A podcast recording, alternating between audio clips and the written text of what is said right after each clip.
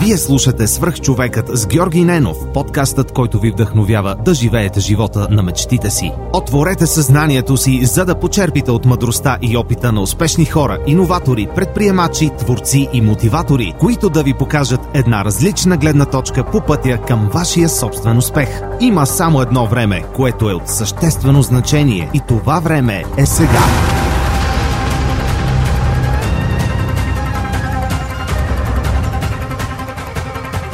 Telos International е иноватор, който създава и предоставя следващото поколение дигитални решения на редица световни брандове в областта на обслужването на клиенти. С над 3500 служители в София и Пловдив, компанията предлага възможност за дистанционна работа, гъвкаво работно време и проекти в сферата на бързо развиващите се технологии, видеоигрите, социалните мрежи, финансови услуги и финтек, туризъм и много други. Даваме там, където живеем е част от философията на компанията. Всяка година общественият борт на Telos International Europe в България дарява 100 000 щатски долара на неправителствени организации за реализиране на социално значими проекти. Дни на подкрепа е доброволческата инициатива, в която вземат участие стотици служители в подкрепа на различни благородни каузи. Кариерно развитие, широк спектър от обучение и над 40 социални придобивки са само част от предложението на Telos International. Разбери повече и кандидатствай на telasbg.com. Интервютата за работа се извършват изцяло дистанционно и от комфорта на дома ти. Успех! Понякога обратната връзка е буквално под носа ни. Ето какво ми написа Яница, която е основният отговорник за вебсайта на Свърхчовек. Здравей, Георги! Искам да ти споделя моята обратна връзка за Storytel и по-специално за детските аудиокниги. Майка съм на две момчета, на 4 и на 8 години. Откакто ползвам услугата, всяка вечер им пускам аудиокнижка преди сън. Те очакват този момент с нетърпение и вече обожават аудиокнигите. Могат да прекарат цял час в слушане, завити под топлата завивка, което от своя страна улеснява и самия процес на заспиване. Искам да ти благодаря сърдечно на теб и на Storytel, защото благодарение на вас децата ми неусетно се пренасят света на книгите. Заедно открихме един нов и различен вариант за освояване на безценни знания и емоции.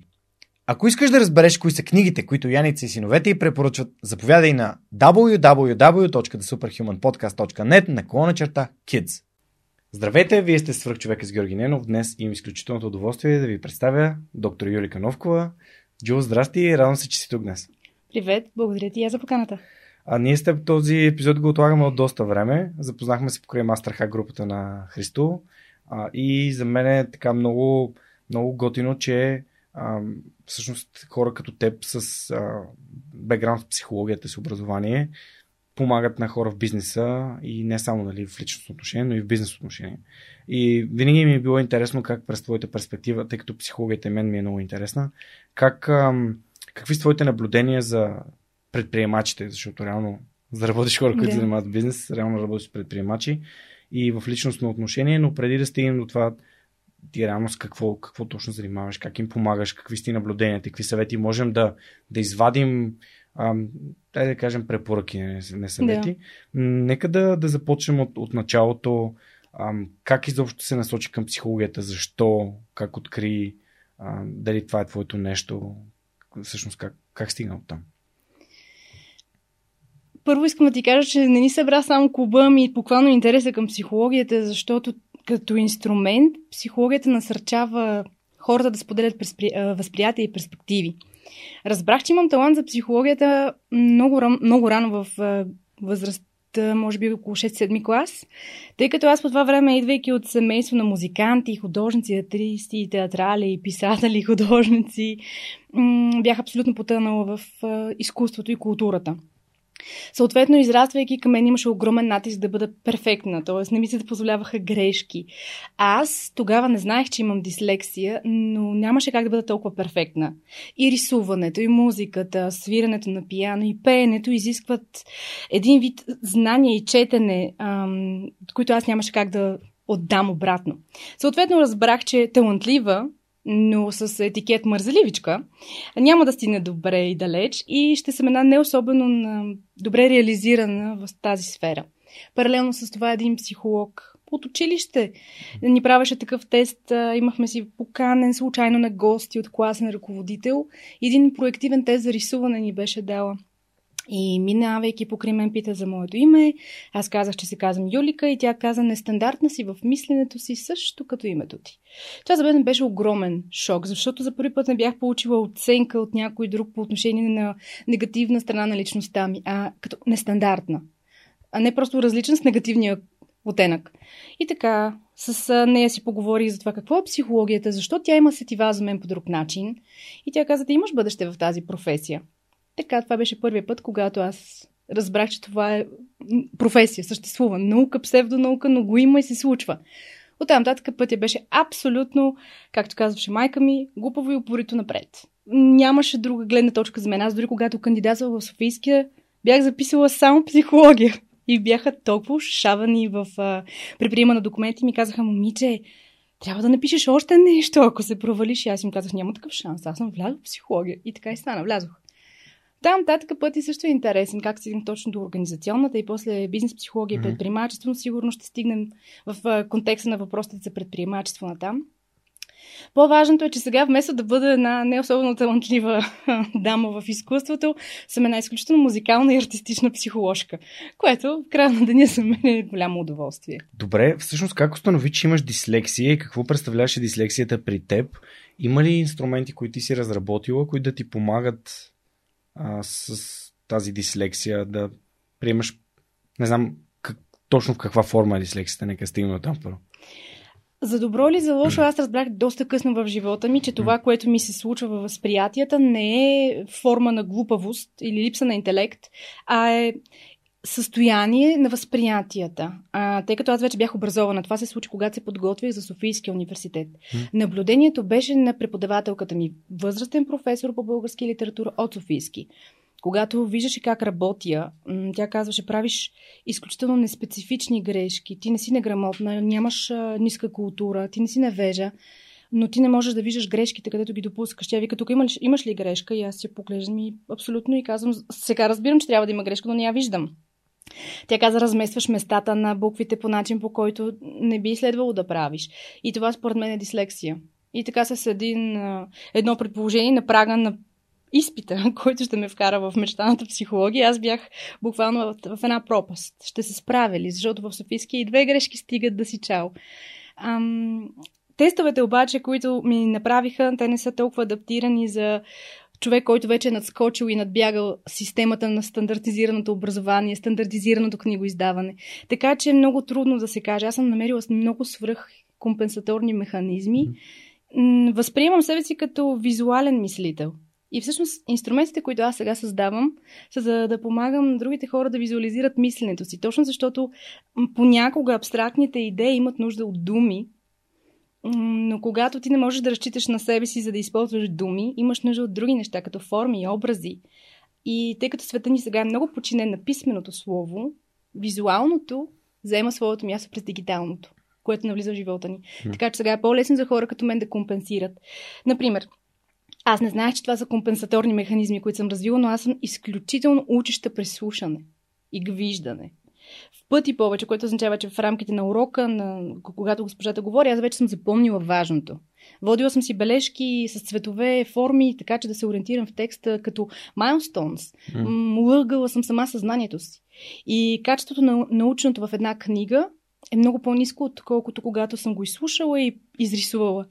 А ако ме питаш как се изучих като доктор и изчела десетки хиляди книги, mm. с преписване. Сигурно половината от тях съм ги преписала. Така че м- визуалното е моето спасение. Това, че винаги съм разбирала, че знанието трябва да има друга форма, цвят, текстура, което пък ми е дошло от изкуството и от естествения ми стимул. Включително, когато ми е било трудно да кажа сложна дума, защото не мога да я спелувам, съм я пеела. да, абсолютно. И сега това са инструменти, които и логопеди, и mm. хора, които занимават с терапия, знам, че използват за деца. А когато ти пишеш, всъщност писането на ръка и писането на компютър водят ли до едни същи грешки и тази дислексия проявява ли се по сходен начин в дигиталното и в натиска върху съзнанието ми да съм контролираща, като пиша на ръка е огромен, затова пиша като първолак, буквално буква по буква. скоро си говорих с един невероятен предприемач, който каза, Господи, какви неща правя, нали? А не мога да си напиша името без правописна грешка. Което е вярно. все още изпитам стрес заради несигурност и заради стигмата, която знам, че ще срещна отново в неразбирането на хората как една грамотна жена с всичките отличия зад гърба си и постижения продължава да не може да се напише да името правилно. Но социалната тревожност и стреса, умората mm. намаляват когнитивните способности на човек. Mm. И аз не правя изключение. Дори хората, които няма дислексия, много често правят в пъти повече грешки, защото са по-небрежни. А аз съм свикнала да компенсирам двойно, за да съм с връзниците си. Винаги натиска е огромен. И това се компенсира страшно лесно за мен с спелчекари. Изключително. Да, Сега, като изключен спелчекър, както ми се случи скоро в Бога, а, оставам сляпа за грешките си, но пък с идея, че съм ги намалила. Яко. Да. А всъщност дори не съм знала за тази, за тази страна на, на, на твоя характер всъщност и на, на твоята история, но пък започнахме много така интересно покрай образованието и дислексията. Ам, за да препишеш всички книги, за да изкараш най-докторска степен по психология, определено не е нещо, което аз бих направил. Това е, това е over effort, не? това е някакво супер, супер свърхусилие. Но м- очевидно твоя стремеж още от ученик да занимаваш психология те, те из... може би това ли е твоето защо? В смисъл такъв, това ли е това, което ти дава сили, ам, не, то стремеж към това да си психолог като професия, за да минеш през не знам колко време, това са 4 години в университета, плюс не знам колко още време за докторската степен. Ми аз последователно от 2006 или коя съм влязла бакалавър до 2019. Аз не съм излизала от Софийския okay. университет, а и сега продължавам да водя семинари, да, практикумен да, на студенти. Okay. А, въпросът ти е резонен, знаеш ли? Не е да съм учила психология заради това да бъда психолог. Тоест, да, това беше амбиция на 6-7 годишен човек. А, на 6-7 клас човек, mm-hmm. сега да кажа.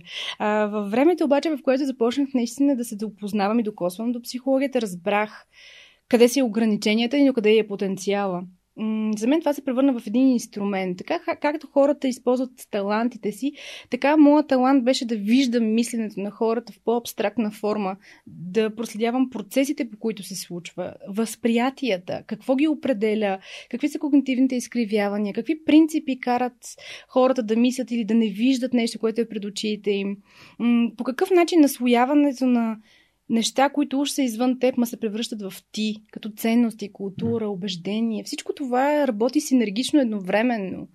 И е изключително трудно всъщност да осъзнаваш себе си и собственото си мислене в процент, в времето, в което ти продуцираш това мислене.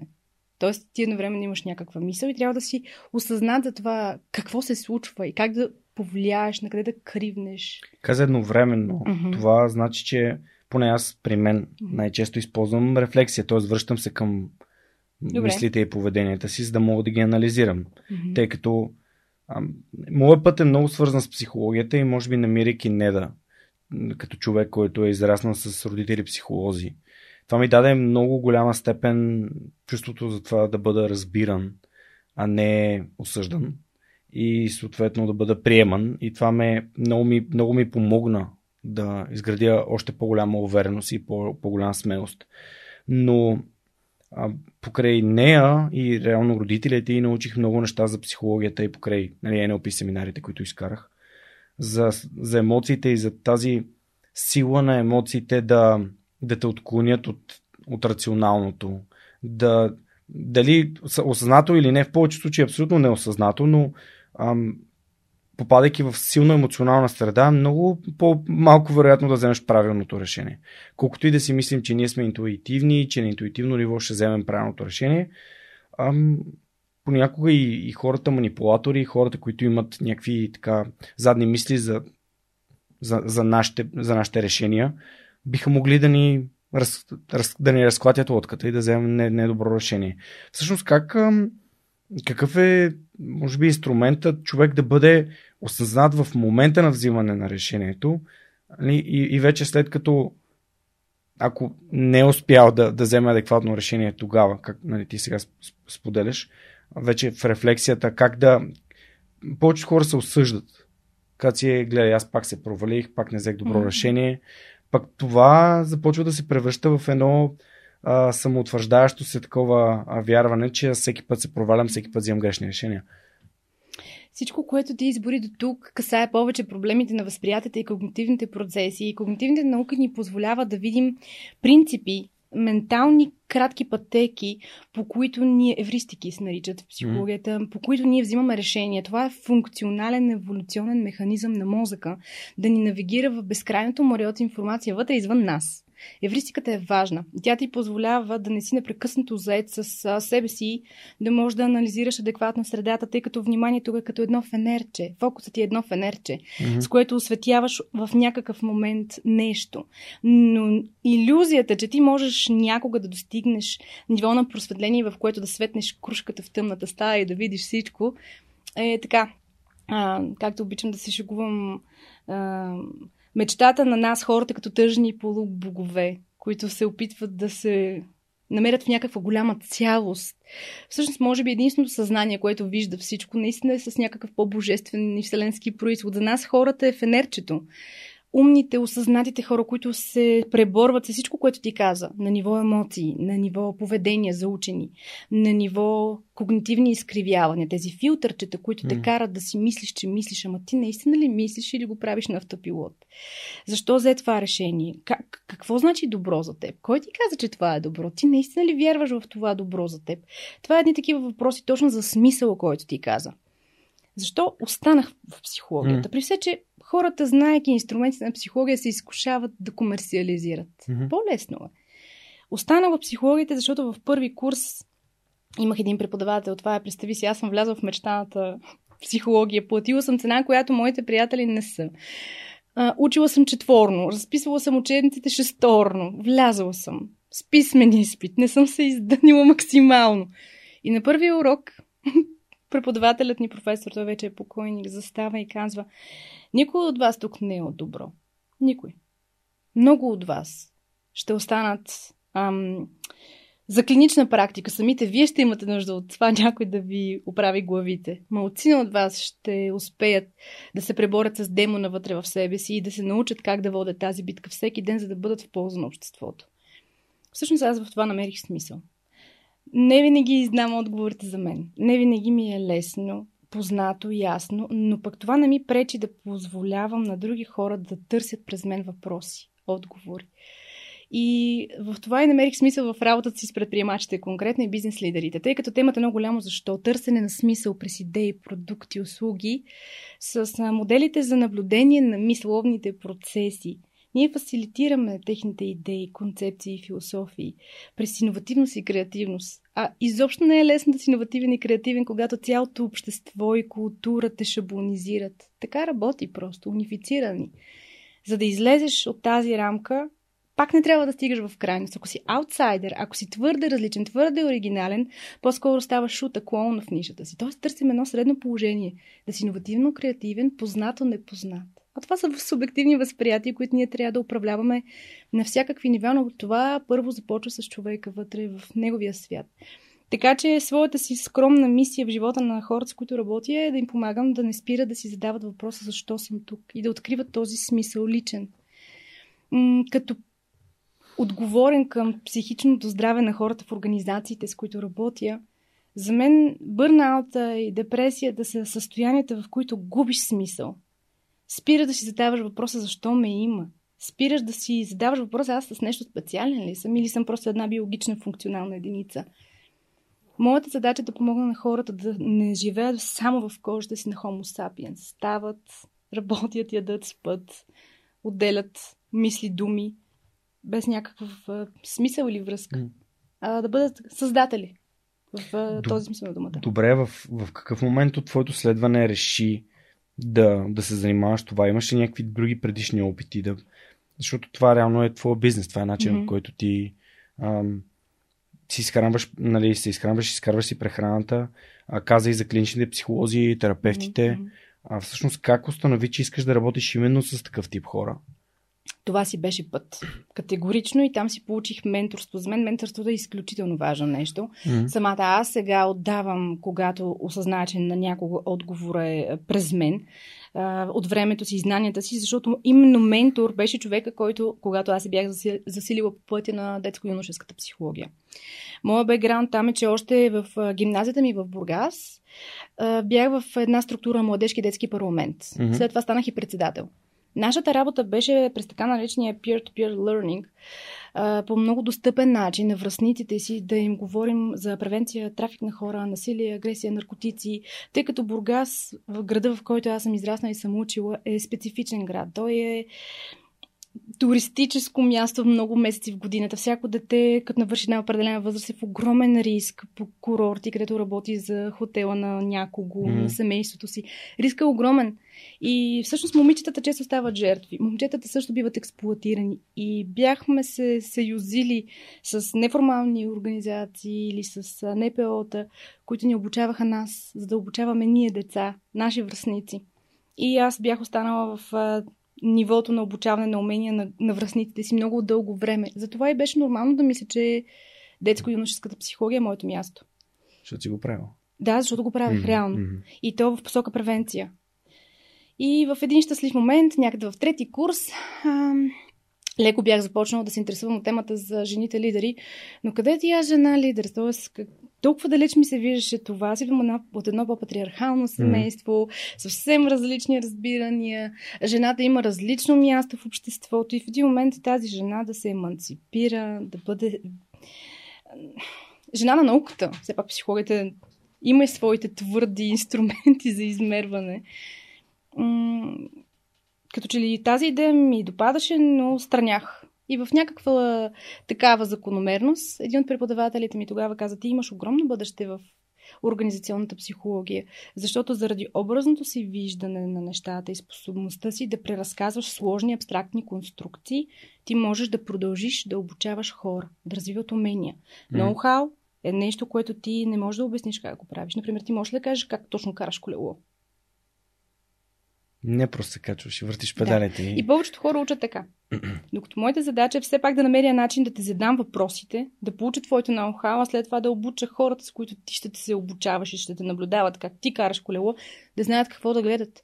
Къде са ти микродвиженията, които правят специфична разлика между твоя стил и с какво те правят добър, защото като стигнеш на ниво на талант и умения, всъщност тези микроумения, способността да виждаш това трепване на мускулчето, на мисълта, на емоцията, там където някои хора штракват, всъщност е огромната разлика. Защо някои хора се справят, защо някои хора са по-устойчиви, гъвкави, овладяни, самонаблюдаващи се, mindfulness. Може би това е моята дума в този yeah. смисъл на процеса. Yeah. Останах там.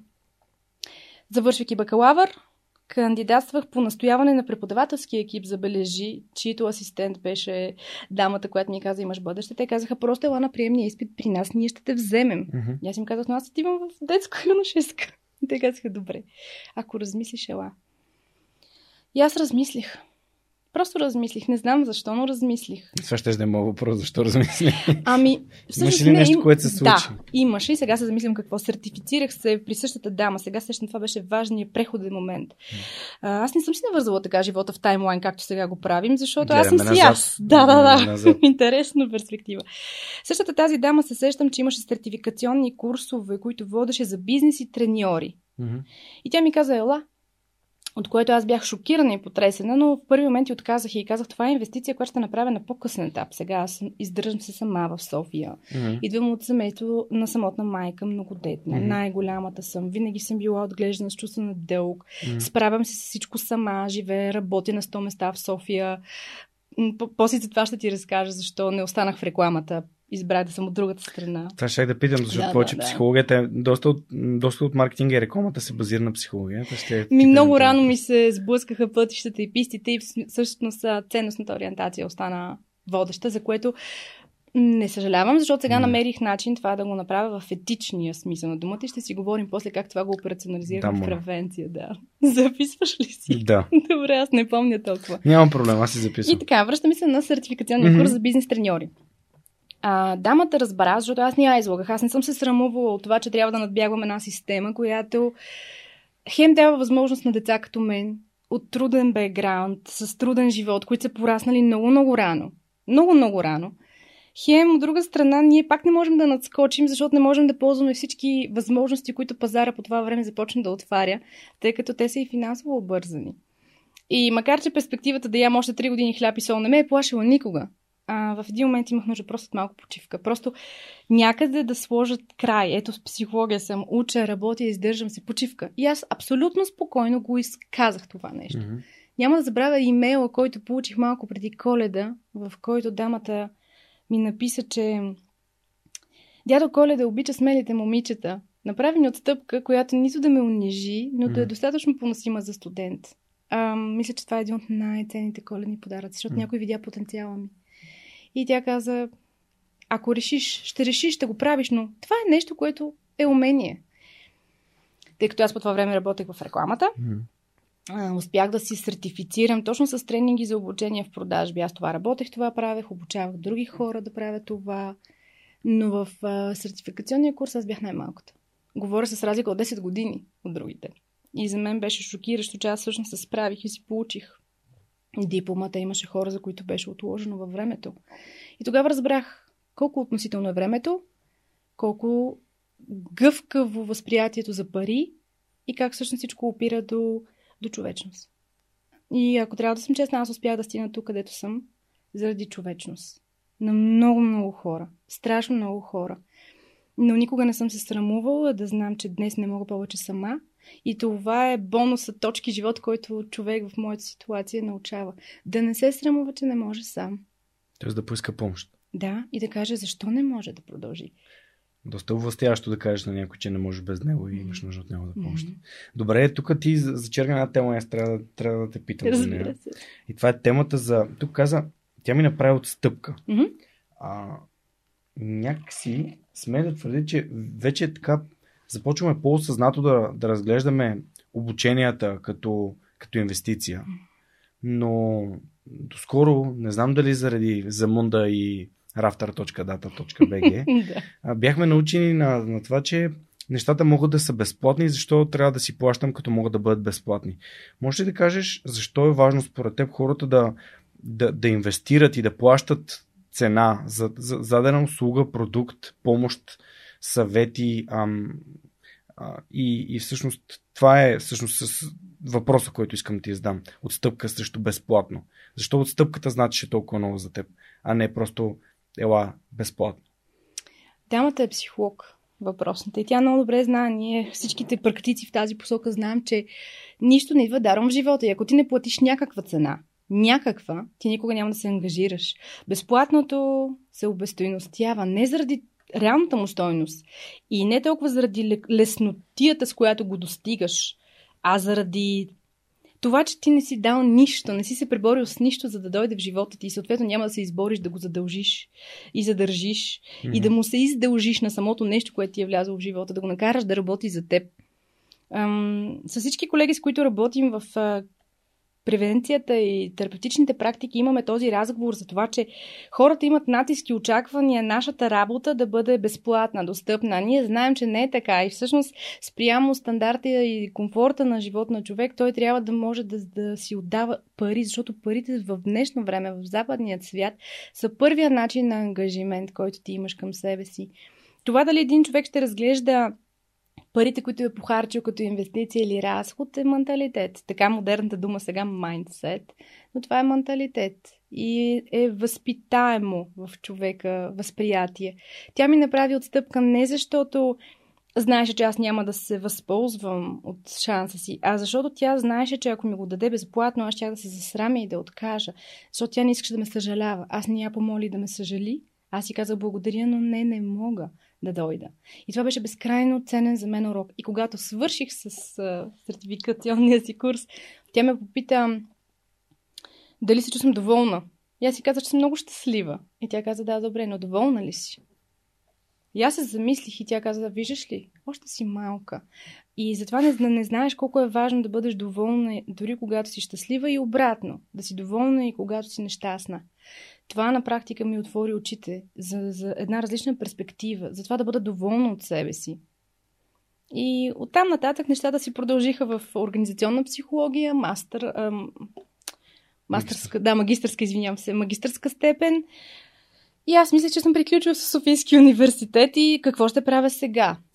Перспективата корпоративен свят не беше моето нещо категорично. Mm-hmm. Идеята за докторантура беше започнала да се заражда, но с дислексията още веднъж да мине това и така наречените peer-to-peer reviews да изкарам в научните среди просто ми се виждаше много. Тогава обаче в деня на дипломирането ми пак от екипа преподаватели дойдоха ми и казаха, ти искаш да останеш в нашия изследователски център по психология. Да, знаем, че си дислексия, не се притеснявай. Каквото те тревожи, ще кажеш, остани с нас да работиш. Тук ще направиш дисертацията, ще ти помагаме. Нали, ти си наше момиче от 2006, от 2006 си, тук остани с нас. И аз за първи път се почувствах наистина у дома си. В този смисъл на думата. Ва, колко е важно някой да те поиска? Много. С Неда това си говорихме Много. наскоро покрай, нали, покрай нейната работа и покрай моето ходене в Германия. Mm. едно от нещата, които аз си дадох сметка, защо отидох и защо напуснах, беше м- когато отидах 2017 и всъщност аз бях там на първия работен ден за януари, било е примерно 5 януари. Човека, който ме, ме покани, той ме искаше в екипа си. Той каза, Георги, аз те искам в моя екип което е, а, как да кажа, много, много силно въздействащо и показва желанието на човека да работи с теб конкретно, че вижда потенциал в теб и, и реално как си представяш човек, който те е поискал да реши да те освободи или да те уволни, този човек ще, той вижда, щом сега е видял потенциал, той ще иска да те развива. В моят случай стана така, че този човек след 6 месеца му дадох друга позиция, той отиде в Франкфурт и аз станах без шефа, който ме беше поискал. А, и се появи друг шеф, който нямаше никакъв, абсолютно никаква идея как да работи с хора. Камо ли, камо ли пък с мен. Аз съм, за мен в ценностите ми свободата е много нагоре. Да кажем, че в първите три места. Не се чувствах свободен. А, и в, а, нали, сега с нея точно, понеже и тя минава през някакъв такъв период в, в нейната корпоративна кариера, си оговорим за това, че да, да се почувстваш поискан от някого в корпоративния свят, а и в това да, да, да се образоваш при някого е много ценно. А, ти го каза много добре, чувстваш се вкъщи. А, как можем да използваме това знание и да го дадем на хората, които слушат, които управляват хора или пък търсят своето място някъде? дали като въпрос, който могат да зададат от типа на а, когато получат оферта е колко всъщност реално искаш точно мен, нали, мен като човек, като а, пред, преди а, известно време си говорихме с Иван Христанов, който сподели, че неговия подбор на хора е бил говорим си за неща не свързани с работата, защото какъв човек си, аз мога да определя от този разговор, но какъв професионалист може да станеш, аз мога да те обуча да станеш какъвто аз искам професионалист. Тоест мога да те профилирам и ти дам всички инструменти, но ако ти си кофти човек с кофти ценности, аз не няма да искам да, да съм около теб. Та, ако можем ли да извадим някакви такива а, насоки за хора, които търсят хора или които самите те търсят работа? Въпросът ти е като всички с такива с нож две остриета, защото каквото и да кажа може да бъде използвано в посока поляризация. Затова ще се спра на един по-компромисен и малко по-така процесно ориентиран, mm. генерализираш отговор. Тази година стартираме една много по-масштабна кампания, т.е. тя стартира в края на миналата година. Хареса и себе си. Това, за което ти говориш, да те поискат, е усещането, че си харесен за това, което си. Ако направиш една дисекция на аза си, и спреш да мислиш за себе си в титли, имена. Ти ме попита как да те представи. Аз ти казах ми няма голямо значение. Аз съм си аз в, в твоите възприятия и това няма да се промени от това с какво име ще ме наречеш. Но ти го виждаш и когато те разглеждат като CV, като нис от постижения, като нис от неща, които правиш, а не като съвкупност, като един басейн безкрайен с възможности на това, което можеш да бъдеш или решения, които ти няма как да знаеш, че би могъл да вземеш. Така че моят принцип е харесвай хората, с които работиш. Харесването е една магия, която се случва понякога с тази емоция, за която ти казваш. И няма някаква ментална причина да го правиш. Понякога не знаеш защо харесваш един човек. Сивито му не ти казва, той е, не е с достатъчния опит, не, не е това, което искам да правя. Всъщност хората, с които работя много бързо, започват да, раз, да, да разбират каква е магията на това да превключиш от хората са инструмент, те са ресурс, те са средство, към хората са потенциал, те са един бъдещ ноу-хау, те са сбор от светоглед и е важно да ни е хубаво тук и сега и да виждаме заедно напред в една посока. За мен това е най-голямата химия и когато трябва това да го прехвърля в работни процеси в екип, между бизнес партньори или между семейни отношения или родител-дете, Всъщност в края на деня, тук и сега, на човек продължава най-важното да му е харесваш ли ме? Това искаш ли ме? Така че хареси себе си, трябва да си е първо към теб самия. Да. Ти да се харесваш като човек и да допуснеш другите да те видят отвъд всички тези реквизити, с които сега се кичим и живеем в този парад на суетата. Ако ги махнеш ти, кой си? Как ще опишеш себе си без да кажеш нищо едно от стандартните ти реквизити? Какво ще останеш ти? Коя ще ти е първата дума, с която ще се наречеш? Ти кой си? Да, съм съгласен, че всичко започва от нас самите и определено това е и начинът по който не само намерих подкаста, ами намерих и Неда и намерих щастието си. Това аз да съм доволен от човек, който съм. Между другото, Неда много често използва това. И Ана Мария също. Поздрави за Ана Мария. А, наскоро си говорихме и тя каза доволна съм. И когато една жена е доволна, значи нещата се случват по хубав, добра посока начин. Моята интерпретация за доволна съм, знаеш ли каква е? М. Тя е близка до това с щастлив съм. В един момент стигаш едно ниво на осъзнаване, в което тези понятия спират да са ти важни. М. Те са едно. М, доволна съм означава, че има нещо, което е тук и сега и аз искам да се потопя цялата в него. Не искам да си анализирам вътрешния свят, мислите ми какви са за ситуацията, чувствата, какво го поражда това нещо. Просто искам да е. И обратно, когато е не, трябва да си наложиш самоанализа, за да видиш какво в теб чупи това усещане за недостатъчност, за недоволство, за нещастие. Така че доволен съм е, чувствам се добре тук и сега с цялото си същество и съзнание в този общ смисъл. Много готино тук вкара нещо, което аз, аз улових и то беше, че до сега си говорихме за а, как ставаш доволен и как ставаш харесван, като харесваш себе си. И когато започна, като, когато го обърна и каза, когато си недоволна или недоволен от себе си, ти не каза не, какво от другите чупят в моето състояние. Ти каза какво е това, което аз чупя в своето си а, доволство. И м- тази лична отговорност да търсим, ам, как да кажа, да търсим инструментите, да търсим поведенията, да търсим емоциите в, наш, в нас самите и какво ги, каква е превенцията, кое е това нещо, което ги отключва, за да бъдат такива, които са. А, колко е важно човек да поеме личната отговорност. Ето както беше и преди малко сподели за, и за ученето, и за... А, а, нали, няколко пъти каза, че това е нещо, което зависи от теб. Нито един път не каза, те ще ме оценят. Или, всъщност контрола е вътрешен.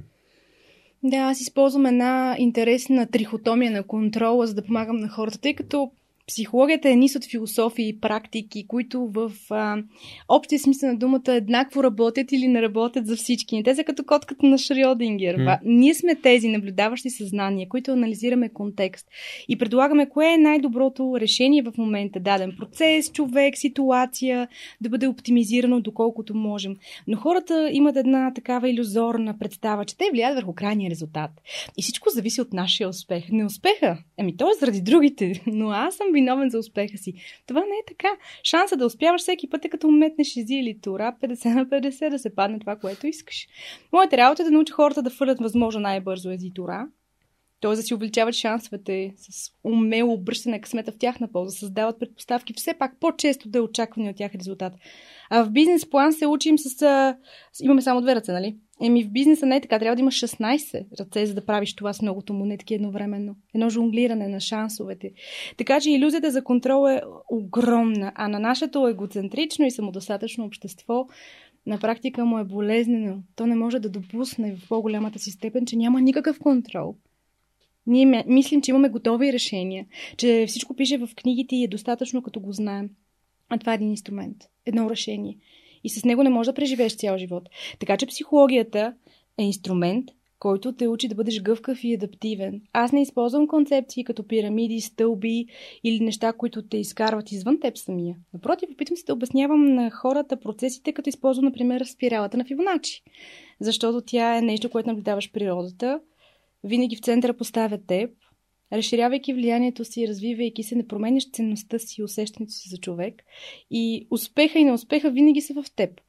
Та, трихотомията на контрола, която помага на човек да се навигира в пространството, кога е момент за ръст и кога пауза, е да знаеш какво може да контролираш наистина, какво не и върху какво евентуално би могъл Да. да влияеш. Да знаеш ли да търсиш? Ми то понякога двете състояния, в зависимост от нивото на информация, което имаш, но и възприятията ти са едно и също нещо. Ти ако не знаеш какво да виждаш, няма да го видиш, ако не го търсиш. Така че аз не съм търсач на отговори, Аз съм машинка за изчисляване на вероятните възможни въпроси, които трябва да имаме, на които да можем да имаме готовност да търсим отговор. Хората си мислят, че е по-важно да намериш отговора и това е тяхно право. Аз знам, че най-вероятно, когато стигна до отговора, той вече няма да е заявката на моето търсене, защото аз съм се променила. Тоест няма да е вече въпрос. Да, защото човек се променя в търсенето. Аз винаги казвам, запазвам си правото да не бъда същия човек, какъвто бях преди 5 год... минути. Да, така. Ти Или знаеш за какво говоря. Да, да, да, а 5 години е абсолютно така, че 5 годишните цели за мен в този смисъл не работят. Да. Та, ако знаеш какво може да контролираш и какво не, от моята гледна точка като психолог не можеш да контролираш нищо извън рамките на своите тяло и възприятие. Като под тяло, тук ще сложа най-голямото, има толкова много неща в тялото ни, които не можем да контролираме mm. и да осъзнаваме. Така че това, което овластява хората и това, с което се стремя да съм полезна, е да се само овластят, да си грабнат фенерчето, да осветят там, където им е дискомфортно, където е не аз в даден момент, да си решат конфликта, да намерят своето аз, да си върнат усещането за изключителна самопринадлежност на мислите, на чувствата, на решенията. И в един момент ти си се самоовластил в този момент да видиш в мрака какво ти създава дискомфорт а в следващия изключваш фенера, защото си продължаваш живота. Тоест не е нормално нито да си само навътре обърнат, нито само навън. Тоест, ако мога да, да mm-hmm. обобщя, тук каза, че ако има нещо, което ти пречи или което усещаш за дискомфорт, но усещи фокуса си към него и реши този проблем. Mm-hmm. А, за да можеш да продължиш напред. Mm-hmm. С това да бъдеш, да върши доволен живот. А, и аз като човек, който работи с, с хора с наднормално тегло, нали, твой да. съпруг също да. прави. Да. И това много ме кефи неговата концепция за Synergistic Man, нали, човек, който човека не е само режимче и, и движение. Нали, има толкова много неща. Хората се данят точно там, в това, което им е най-ценно, но не го харесват. Да, Те не е. харесват себе си. Да, ето, нали, ам, много често ми се случва да, да общувам с хора, които вече са те са приносът невероятно успешни в професионален план. Просто са оставили примерно физическото тяло на заден план. Mm. А, и, и, и истината е, поне това, което аз съм открил за себе си като истина, е, че сходни неща работят за, във всяка една сфера на нашия живот. Тоест, когато си харесваме семейството, ние сме щастливи със семейството си. Когато си харесваме тялото, ние сме щастливи в тялото си. И като имам предвид, че ние може да си го харесваме и на 100, и на 80 кг, но ам, хубаво да не се заблуждаваме. Дали това тяло ни е функционално, дали работи за нас, дали ни повишава самочувствието, увереността, кара ни се чувстваме силни и способни. Mm. Или просто така се заблуждаваме, че абе може да е по-зле. Което е а ако трябва да съм честна, тук вариациите в това, което ти казваш като начин на мислене mm. и оправдаване, рационализация. Mm. Да, рационализация. Ти си, всеки човек е достатъчно умен да си обясни сам на себе си защо прави или не прави едно нещо. И моята работа изобщо не е да го оборвам. И да му казвам, не, не, ти не си прав. Да. Моята работа е да му помогна да разбере дали тези базови до някъде неосъзнати убеждения за него, тялото му, характера му, личността му, наистина са негови, дали не ги е асимилирал този човек в хода на развитието си, не му като външно тяло. Аз затова ти казах да. изключителна самопринадлежност. Моята работа е като Мари Кондо в психологията да застана, да, да помогна на един човек, да си преподреди целият инвентар, нещата, в които е вярвал, вярва, вярва, че иска, вярва, че са му били ви важни, постигнал ги, ама не му носят радост. Знаеш колко често се сблъскваме покрай работата на съпруга ми с хора, които постигат целите и в мерките глилки, за които mm-hmm. са тръгнали. Mm-hmm но резултата в огледалото е още по-плачевен. По същия начин, по който виждам предприемачи, които постигат в материален план целите си, економическите, и резултата винаги е един и същ. Ами аз продължавам да не се харесвам. И това задълбочава конфликта и разрива между тях. Защото в един момент разбираш, че нещо много по-дълбоко в теб е било щупено. Един много по-голям глад е оставен незаситен. Mm. Харуки Мураками, например, говори за малкия и големия глад на хората и тази, този лайт мотив в човешката история се повтаря. Така че ние не пренаписваме с Влади историята човешка, но ние намерихме как на шепа хора, които изразяват готовност да не живеят в страдание. Те изпитват болка. Да. Всички изпитваме болка. Но те имат готовност да се откажат да. от нея. Осъзнатост. Осъзнатост. Че имат болката и готовност да вземат решение. Да, да защото за тях страданието не е решение. За мен страданието в психологическото измерение mm. е свободен избор. Аз виждам хора, които полагат същите толкова усилия да останат в страданието, да, да обяснят защо страдат, да оправдаят избора си страдание. И това е тяхно право. Моята работа обаче на хората, които кажат, окей, това не е вече за, окей за мен. До тук бях. Какво да направя, за да спре да ме боли? Ти си го виждал. Това е разликата да има хора, които правят това, което им се казва, плащат си психологическата и емоционалната цена и гладуват, и спортуват, и се потият, и плачат, и ругаят, и се смеят, и се гордеят, и се обезкуражават. Минават през целият спектър на това да си човек, който се трансформира. И накрая си казва, всичко това си струваше, ще мина пак, но не искам да платя тази цена. Искам да остана тук така. И ти го виждаш. Да, да, така. И при нас е така. Оф, да. А, понеже трудно се помага на хора, а, невъзможно е да помогнеш на хора, които нямат нужда от помощ. Mm-hmm. Тоест, те не са поискали помощ. Това е като непоискания съвет. Точно. Не, той не работи. Но пък има хора, които са изключително мотивирани и те сякаш сами си помагат. Mm-hmm. А това е като работата с теб, нали, работата с терапевт. Аз имам терапевт, аз ходя на терапевт. Имам и ментор, имам хора, с които, към които се допитвам, а, но така Христо Нечев, който беше преди някой епизода на гости, им беше казал, че има разлика между това някой да ти, да ти води коучинг, да ти води адвайзинг, да ти, да ти бъде ментор. А, и сега, когато искам съвети и препоръки и всъщност помощ от хора, си задам въпрос, окей, в каква роля го искам от тях. Mm-hmm. Тоест от терапевта ми искам да ми помогне аз да се навигирам през моите си mm-hmm. въпроси и да търся повече въпроси, не толкова отговори. Точно така. А, и всъщност на тези въпроси да отговарям с някакви действия, които да променят контекста до някаква степен. Аз имам тази смелост, ще се върнем и към смелостта, защото според мен дядо Коля да обича смелите момичета беше нещо много силно, което ти каза и искам да се върнем там. А, всъщност, когато се опитвам за въпроси към бизнеса, към хора с добър бизнес, по-голям бизнес опит от моя, а когато се обръщам към нали, хората, които, към които имам възможността да задам въпросите си, както и моите слушатели имат възможността да зададат техните въпроси към мен, са такива, от които аз знам в какви роли вече осъзнавам, нали, защото преди не си давах сметка. Mm-hmm. А, но това, което е работило при мен, може да не работи при някой друг. И трябва много така.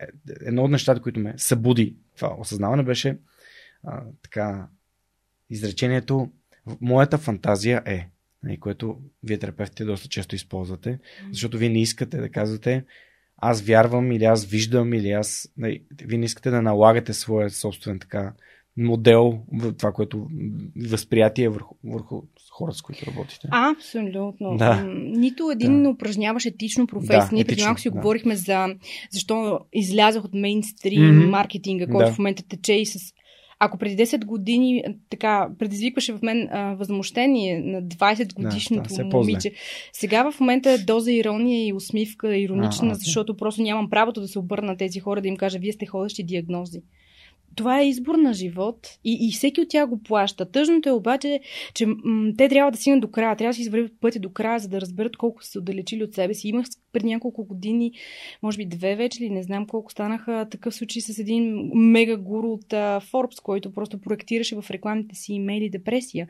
И то такава, че аз имах съмнение за това, че uh, човекът е със суициден риск висок и аз директно трябваше да се обърна към него и да му дам обратни връзки по, по линии, за които ние не сме работили, тъй като все пак аз съм бизнес консултант, хората ме наемат за да си решат контекстуален проблем и в хода на работата, лека по лека, те сами с въпроси mm. от моя страна, които да фасилитират процеса, стигат до извода ам, всички причини за провала ми в бизнеса съм аз, ама това не е вярно. И как така се случва? Казах ти. Иллюзията за контрол. Дори да искаме всичко ние да променим в себе си, не можем. Но ако сме открити за процеса, ако унагледяваме си процеса как се случва, можем да се държим на повърхността по-дълго време. Можем да виждаме какво се случва, но за кратко, за малко. Но не можем да кажем какво ще се случи наистина с голяма сигурност. Нито след една минута, нито след 10 години. Еднакво Просто големите експерти на пазара събират възможно най- много, най- много на ноу-хау, изкристализирало познание от възможно най-много области и контекстуални. Mm. Един системен подход на анализ. Mm. Тогава вероятностите може би ще работят повече в твоя полза. Виж колко условности. И, и ти това е за някакъв безличен продукт, бездушен. Сега вземи този етичен принцип и го наложи върху един човек. Да дадеш на няколко готов отговор или да го подбутнеш с въпрос в момент, в който той не е готов за осъзнаването. Да щупиш бариера, бент или механизъм, който той е изградил, за да го пази от болка, с която не е готов да се справи, че не смятам, че аз имам право да го направя. Да. В NLP това, нали, понеже моите две седмици NLP не са равни на твоите те си различни инструменти. 14 години в психологията, но да, а това психологията там също беше много важно и ам, отивайки там с едно много, абе, това може да е нещо така манипулативно. Mm-hmm. И с Ангел много ми беше приятно да, да си говорим, даже мисля, че 102 епизод с него или 106, не си спомням точно, когато си говорихме и той каза, всяка комуникация може да бъде манипулация. Тя е манипулация. Тя е. И всъщност, а, че ако аз имам правилни ценности и знам, че не искам да наранявам хората, а, трябва да си задам въпроси, ако това му го кажа сега на този човек, дали бих могъл да го заведа в място, което той не е готов да стигне. Mm-hmm. Те, буквално като се едно, виждаш едно дете, виждаш, че в плиткото може да плува, това не значи, че може да го хвърлиш дълбокото. И ти не знаеш психологически това дете, дали е устойчиво, дали как ще реагира. И това, това са неща, които просто. А, нали, така метафора да, но а, всеки, всеки води собствените си битки, за които ние нищо, нищо не знаем. Ето това е много важната перспектива, която психологията ти дава. Помага ти да останеш свързан с човека в ситуация, като си в е, позицията на второто важно лице. И психологията е инструмент, с който да бъдеш огледал. Когато си говориш с един човек, ти нямаш никакво значение. Ти се научаваш да чуваш, научаваш се да виждаш пропук пропуските, пролуките, несъответствията. Това е като да виждаш в кода, в глич, е, глича в кода, mm-hmm. си дислексия в движение. Мисълта ми е по-бърза, отколкото мога да го изговоря. Виждаш буквално един глич в кода на човек. Аз нямам как да интерпретирам това, което казваш истинно или е лъжа. Е. Не те познавам, но когато те слушам известно време, наблюдавам те и видя консистентност на някаква информация. Всеки път, когато ти се опитваш да се самозалъжеш, прескачаш, заобикаляш информация, виждам пътеките, по които избираш да минеш, т.е. камъчетата във водата. Други въпрос е защо не виждаш моста, който аз виждам отдясно. Но не е моя работа да те питам. Може би твоя път е моста. И не съм съдник човешки, за да те питам защо не избра моста. Евентуално, ако човека каже дали нямаше друг начин, можем да обсъдим. Така че човек сам да завърти глава. Но когато той се опитва да не падне в реката, моята работа не е даже да му държа ръката, а да му повтарям, че може да знае как да си премести кръка, как да запази баланса. Разделяме цялото нещо на процеси. Защото ако аз иначе се изкужа да се преживея като аз ще ти помогна да прекласиш ръката. Спасител? Да, спасител. Карваш го в ще бъда... Позиция. Не само, вкарвам себе си в една ужасна позиция. Да имаш а, свръх идеята, че си повече от другите. Това не е вярно. Най-хубавата позиция на човек е, че аз съм средностатистически обикновен човек. Това е. Доза скромност му липсва на днешното общество и на днешните практици, за да бъдат истински полезни. Добре дошла в сръх човек. Да, това беше самоирония, нали знаеш? Ние много пъти си го говорихме с теб. Да, между другото не е имал човек, който да дойде тук и да каже аз съм свръх човек и затова ми приляга да съм в този подкаст почти всеки гост е такъв. Аз нямам идея защо съм тук. Аз съм си най-нормалният човек на света. Да, си казваш, че моята история не, да. не е нещо особено. Аз... Тук зачеркна една много любима моя тема. Mm. Темата за триъгълника на Карпман. Да си поговорим малко за триъгълника на Карпман. Какво обичаш ти в тази идея? Ето, ами там. обичам осъзнатостта, че когато някой те провокира емоционално и те вкара в дали а, много често това ми се случва с баща ми. Mm тъй като той иерархично е човек, който може да бъде спасител и агресор в тази пирамида и той с едно или две изречения може просто да ме, да ме накара да се чувствам жертва в, в нашето общуване. И аз не Ето, мога това да е много ключовото. Виж, да ме накара да се чувствам. Концепцията да. за изключителна самопринадлежност те овластява да виждаш тригера, да го опознаеш, как сега тази ситуация, за която mm-hmm. разказа. Това е един процес, който протича в, при вас като основа на вашата си връзка, както ти го споделяш. Има ли значение за теб ситуацията директно за какво се сте стигате до това отношение на тази транзакция. Не, Или това си може да се случи на всяка. Абсолютно всякакъв контекст. Именно. До момента, в който ти кажеш, ми това вече не съм аз няма нещо, което да ме постави в тази позиция. Самовластяването е да, да си кажеш сам, това няма да дойде от друг човек, друг няма да сложи етична граница. Mm. И да не търсиш вина и гняв и срам, нито в себе си, нито в другия. Сам се вадиш, като да. Мюнхаузен. Ама тук дълбочината идва от друго, че е, да. в отношението с родителя имаш една иерархия на общуване, mm. с не да имам друга. С не да не, не попадам в този триъгълник, защото никой не, не провокира игра, никой не вкарва mm. другия в тази а, в тази игра и съответно и двамата имаме възможността да се извадим за косите от, от, от нея. Но просто казвам го, защото някои хора си казват, ами да, да, ама аз примерно в работата много добре ми се получава, обаче примерно в отношенията ми. Това, което научих в работата си с предприемачите е, че тъй като Майндсета, така любимата дума, пък сега ще се каже пак менталитета. Много си я обичам, въпреки че така ние я товарим с много негативизъм заради балкански ни менталитет. Не човека, когато осъзнае в бизнес план бърза писта, смени, смени наратива, който води същите когнитивни изкривявания, mm. по които ние ще продължим, докато сме живи да мислим. Но подмениш част от наратива, така че вече да работи наистина за твоята принадлежност към теб сами, да не те къс с твоят смисъл. Бързата писта тогава изглежда по друг начин ти се научаваш как да прилагаш този принцип и ставаш много гъвка в реакцията. Знаеш, че на работното място асертивната граница трябва да е с много по-къса дистанция, отколкото когато си у дома, заради загубата на значими отношения, заради смисъла от това да останеш тази връзка. Има един компромис с егото който патриархалното ми възпитание всъщност ми даде и ако като бях на 20 се бунтувах ужасно много също това, тъй като се опитвах да се еманципирам и самовластия. Сега на 33, бидейки съпруга, майка, всъщност съм много благодарна. Това е менталитет на жена, прабаба ми, която беше 913 година родена, раснала е в... Ти сметни в годините какво е минало. Нали? Да. След това е била шеф на Теки за себе Бургас, т.е. тя е събирала остатъка от каквото е останало от обществото в това време. Жени, които помагат на жени да доглеждат децата си, урат, сеят. Той е кооператив извън политическия контекст на ситуацията mm-hmm. е бил човешки. И баба ми казваше, ще се научиш да ще само мир да има.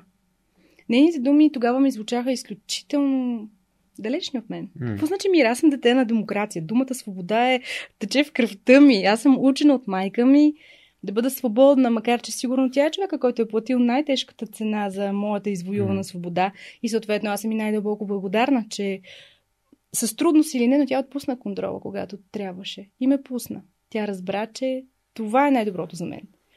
М- връщайки се към контекста за това, за което ти казваш за родителите си и за въобще за всеки един от нас, който е в такава ситуация, че важните, големите ценности на семейството, на благодарността към родителите, на знанието, че има неща, които не може да кажеш на родител, дори да си в правото, дойдоха пак по линия на моята баба, която казваше да си пръв и прав в живота, да точки никой не дава.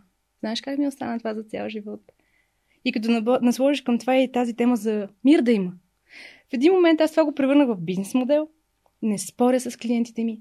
Това да съм права и първа в ситуацията на деня не е важно – Важен е мира и да дам време на човека да разбере, както Христо от Лайфхак, защото започваме с него, винаги казва, много ти е спорна перспективата. Мисократов метод. Това е. Моята работа е да остана там. Тези две неща, които каза mm-hmm. да си пръв и прав живота, на никой точки не дава, малко ми напомня като Do you wanna be happy or you wanna be right? Нали искаш да си щастлив или искаш да си прав? Да. А, това е т.е. да избереш това, да, да отстъпиш. Да отстъпиш.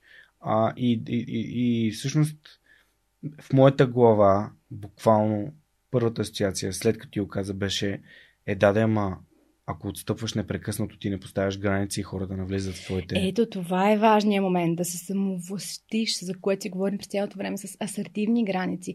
Ти имаш правото и запазваш правото си да бъдеш като една гъвкава дишаща мембрана. Аз затова използвам, а, когато работи с хора с метафори за съзнанието им като гъвкав балон, който ти решаваш в каква пропускливост. Ти си клетка, клетка от социалното общество. Ти си част от организъм, какъвто е семейния, работният ти.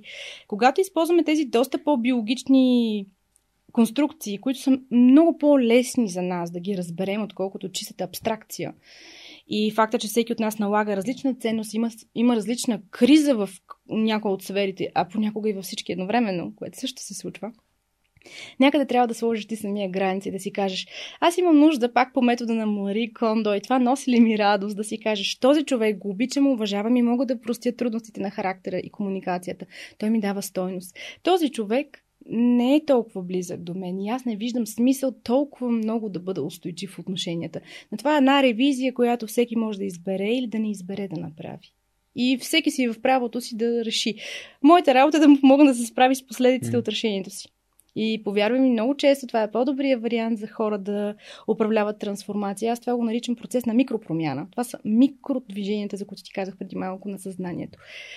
По-добре да сгрешиш, да се провалиш, микропровал, да усетиш, че не си избрал правилното и да се откажеш с лекота от това решение. Дядо ми, който ме учеше да играя табла, винаги знаеше кога ще ме бие. Много преди сме изхвърли последните зарове и ми казваше, умният играч знае кога да се откаже. И аз винаги се чудих защо дядо и неговите приятели половин игра играят и спират. А ние играят до край. И той каза, защо? Времето ми е ценно, ще изиграя още 6. Ние вече знаем кой е бил. Всъщност ето тези древнички малки неща, които ти научаваш като изкристализирал опит, както от това с гледането на колело, аз успях да операционализирам в нещо, което предвид екстремните пандемични условия, в които живеем, се оказаха по-голяма ценност. Mm. И се оказаха отговора на много въпроси в личен и бизнес план. И ако това не е пенкилер за утре, то за много хора днес да останат заедно, да бъдат гъвкави, по-асертивни, но и по- осъзнаващи кога и как доброволно прибират его, без да са конформисти, mm. но с погаждат, за да има мир. Не е важно да си прав и прав. Сега има по-важни неща. Yeah. Аз обичам, обичам думата избор и не харесвам думата компромис и доста бягам от нея, защото когато, нали, това пак се породи от общуването ми с Неда, че когато имаш а, другата гледна точка и той ти каже защо това е не, нали, важно за него. Тоест, или той или тя ти каже това е важно за мен, защото ти можеш да вземеш решение дали да направиш това, което си решил първоначално или не. Mm-hmm. И това не е компромис. Ти просто съгласяваш, че в този момент за теб е по-важно нали, да направиш човек до теб щастлив или доволен, или mm-hmm. да. А, а не да кажеш, добре, ама. Нали, аз ще го направя, ама. Без ама. Правя го, това, защото го искам. Ти описваш един процес, обаче осъзнаваш ли? Ти ми, ми си минал точно между, през това цялото, за което аз говоря. Mm. Минал си в момента, в който постъпва нова компрометираща твоите убеждения информация. Нали?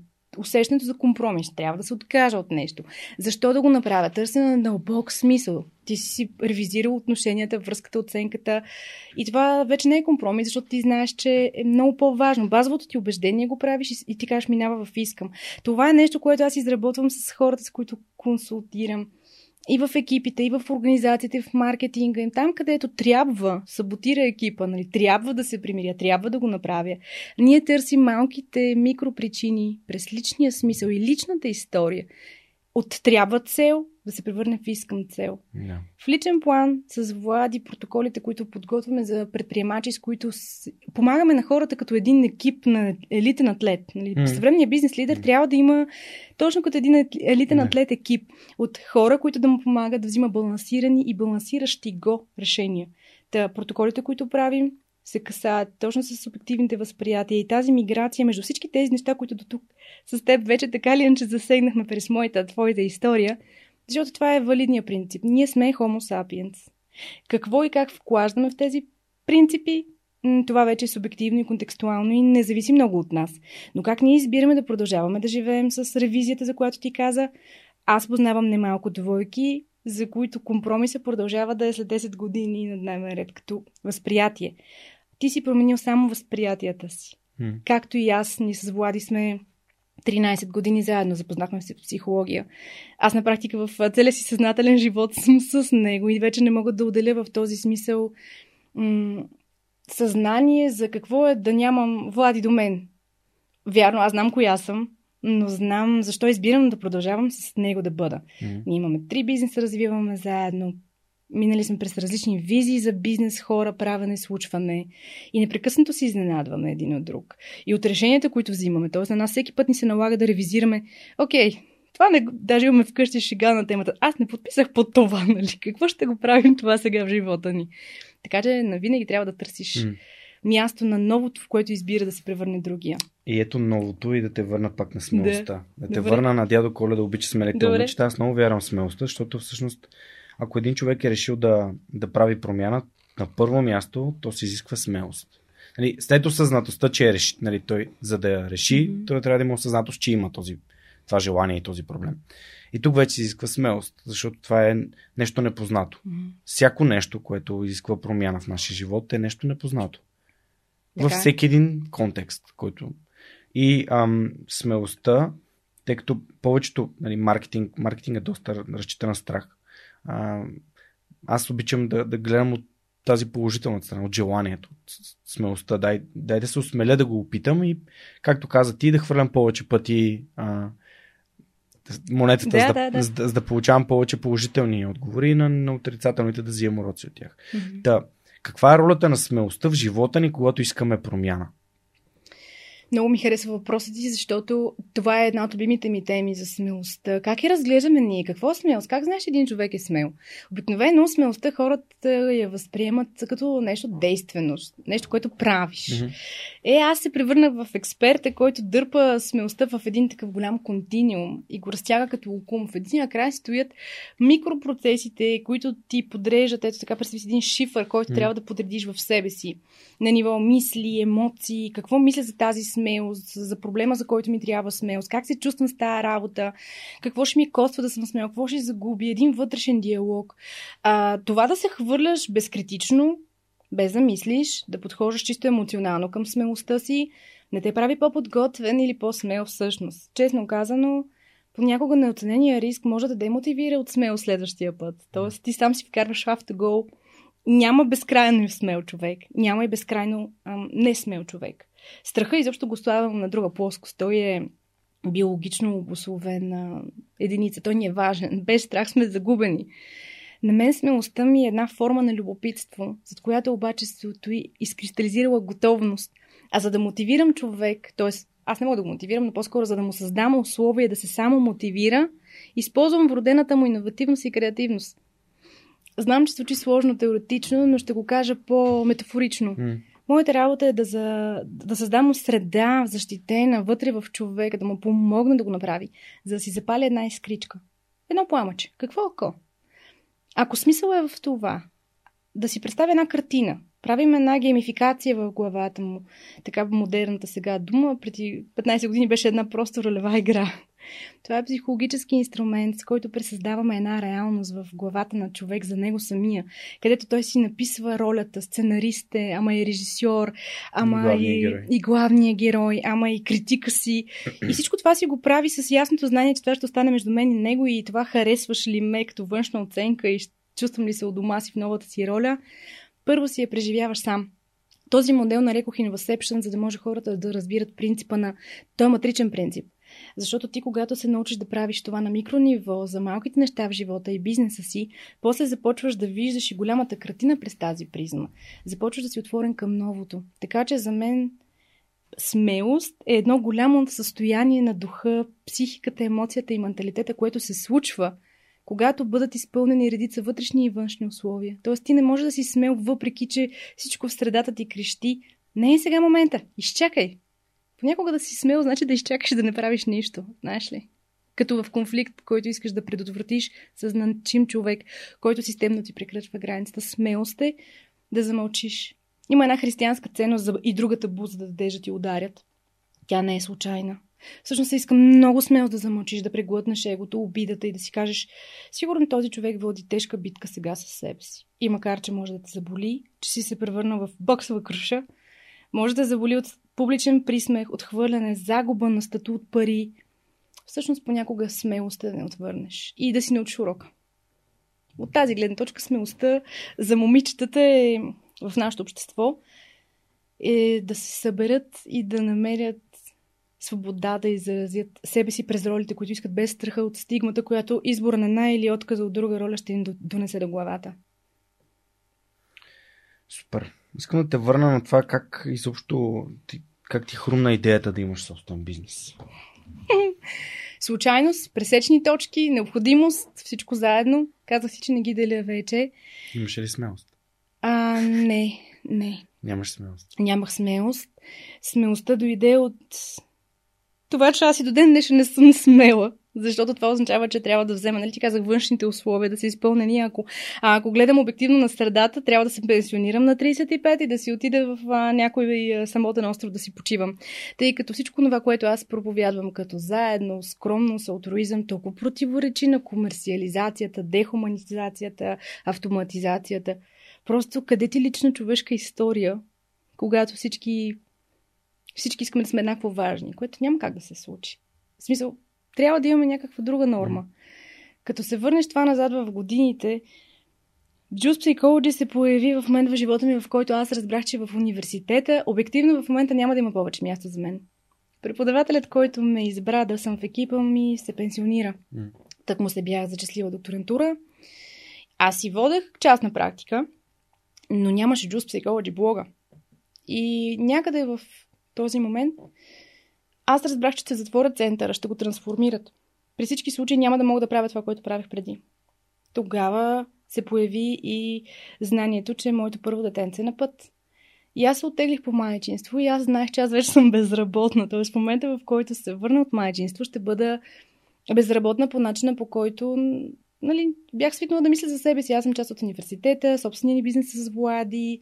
Аз никога не съм работила на бюро, фиксирани часове. И в един момент тази плашеща реалност, че може да се наложи да направя този избор, ето детето ми е на път, а, трябва да съм по-отговорна. Тогава реши да си създам платформата Juice Psychology с ясната идея, че много малко хора извън нуклеарните среди, в които работи, разбират какво е бизнес психология, какво означава да виждаш голямата картина в бизнеса, какво означава да поставяш под съмнение възприятията си, с които взимаш бизнес решения. Това е табу. Табу е, ние сме изтъкани от успешни хора, които знаят тайни формули, магически капки, решения. И аз как се намесвам там с моята теза, че отговор няма, освен този 42, нали? Но той все пак все още не знам на какъв въпрос е отговор. Така че Да. аз съм човек, който задава въпроси. Ами не сме питали делфините още, но като имаме възможност да говорим с тях, може би те ще ни кажат. Да, за съжаление, ученето на чужди езици, както разбрахме, за мен е предизвикателство, така че, освен ако не го изпеят, нали, няма шанс да го прочета. Тоест, не говориш чужди езици. Говоря. Руски Какво? и английски, и писмено говоримо, немски също, но на е по-низко ниво. Защо е важно за тебе да ги говориш ти езици? А, Защото се опитвам да провокирам хората да, да развият минимум английския си. без английски ти в науката си нула. Просто психологията се развива на английски, публикациите международни М. са на английски, конференциите са на английски. Факта, че аз избрах да пиша на български е по простата причина, че ние имаме нужда като култура да, да го има това на български, ама пречупено през нашите ценности. Не просто импорт на някакви Да. силно американизирани Контекста ни е много по-различен. Ми да, ние все пак сме наполовина колективисти, наполовина ориенталци и се усеща. И слава богу. Всъщност, оставането ми в България, то е един огромен комплекс. Just Psychology е всичко това, което аз казах, че няма да направя. Аз няма да остана в България да уча. няма да остана Никога да не живея в България. нали? Да, абсолютно. Няма да остана да живея в България. Даже, тъй като ние с Влади се познаваме от деца, в смисъл, студенти деца, нали, в курси психология, а, имахме една такава шега помежду си. Ти ли, да, заслужение за тебе, ти си дървен философ, а той ми се смеше. Ти с твоята цветна лудост, грам логика няма в тебе, ти си само емоция, не мога. Но това е така, в кръга на приятелска компания шега. И аз наистина мислех, че ще замина за чужбина. Тъй като моето семейство е интернационално, роднините ми, буквално можех където и да поискам да отида да живея. Англия, Франция, Германия, Австрия. И аз се бях запътила. Бях решила, че магистърската ще я правя в Германия. Бях започнала да се готвя. Нали, този ужасно сложен за мен писмен език, немския ти. Аз ти обясня за дислексията. М. Тези думи нямат край. При дислексията Така е. една от причините да не можеш да учиш писмено език е, че Щемт. Четеш, щим я, взеш ли? Я? Започваш да четеш началото на думата. Първо, докато имаш тази дискриминативна способност да различиш това е една дума, това е една дума. Докато стигна до края, вече съм забравила началото. Това е тъпото с дислексията, че по различен начин освояваш сложни вериги. Представяш си седя, Ще стричам. да, ще да, ще веднага ми дойде Да, на заповядай. обратния словоред, нали? Как слагаш глагола на края на изречението. А, Да кажем, че това не беше най-големият проблем. В смисъл, това го научаваш, Да, това да, е да. правило. Просто това го е. представям да, да, да. как пише едно изречение накрая. А, какъв е Не, който не, не, сложи ти остави, ама ти си мислиш, че си разчел кода. О, Да. Осъзнаш какво ти казва това изречение. В един момент четеш кра... глагола накрая и си кажеш, опа, не, бил... не значило това. Я пак от начало. И сега се сричам там като първолак. Мгм. И си казвам, добре, бе, не се ли обмори, бе, момиче, нали, каква... Нали, не може да ан- англоговоряща програма, но не, той е немски. Трябва да го науча, аз трябва да се впиша в тази култура. И тогава една приятелка ми каза, ма ти няма да заминеш за Германия. Това било точно трети курс някъде психология, точно когато се ориентирахме с организационната психология. Ми е така, просто ми каза, ма ти няма да заминеш, ще видиш, ще останеш тук. И аз си казах, мен нищо не ме задържа в тази държава. Мен тук всеки иска да ми експлуатира психологическите инструменти, да продаваме повече, да, да, да, да мамим хората, ма как да ги измамим, как да ги... Това беха репликите на, на, на повечето ми шефове тогава. От което аз бях потресна и казах, заминавам. И тя каза, не, не, ти ще останеш в България, ти ще се влюбиш. И аз си казах, никакъв шанс това да се случи, просто забрави. Но ето, че горе-долу 4 месеца след този разговор. Браво на Вори. Всъщност с, с Влади ни събра Фройд и една реплика на Фройд. Тя лично за мен е хуморен, но така или иначе ам, се пошегувахме с него на тази тема и може би смеха беше много важен момент тогава за преодоляване на различия и осъзнаване, че ние не сме толкова различни. Просто аз съм емпат, много сензитивен човек. Това ме прави изключително свързан с хората. Аз умея да виждам буквално страданието по един различен начин. Влади от друга страна е хладния разум, който ми помогна да починявам емоцията да служи на мен за моите цели, а не да ме вади. Аз се плаших от тази емоция. Mm-hmm и да я превърна в инструменти. В инструменти, с които да помагам на хората. И сега, като ме питат какво работиш, и аз имам такова едно лъскавичко, което казвам само обаче в личен и интимен план. Но тъй като повечето служатели ме познават, ще си го споделя mm. в а, нашия си кръг. Аз не работя продукти, продажби, бизнеси, брандове, имиджи. Не, аз връщам музиката и цветовете в душата на човека, с когото работя връщам хармонията в екипа, връщам желанието да си споделиш музиката и цветовете. И с колегите ти, и с потребителите ти. И всъщност това е малката тайна. Mm. Да. Защо останах? Ами защото се влюбих. Yeah. Добре. И знаех, че вече няма живот без Влади. Така че останах тук. А за българската версия на блога и защо не пиша на английски основно, чувствам си го като лична мисия хората да четат на български, защото ние сме на, на различните езици различни хора. Могат да ме намерят слушателите в а, моят път. Там да, историята, която разказахме, беше точно за това да ти помогна да разкажеш за себе си по друг начин, тъй като ти винаги тук заставаш в една позиция. А за мен е много ценно, освен, че хората чуват това, което правиш, да видят твоя мотив, смисъл. Нали ти каза, че mm-hmm. аз съм също като теб събирач на истории, само че аз събирам смисъл. Човешки смисъл. Понякога твоя смисъл може да се окаже отговор на нечие търсене, когато той е загубил такъв. Така че, моя път, прочетете го и другите истории. Някои от гостите, които са били при теб, може би са и там, като се замислят доста.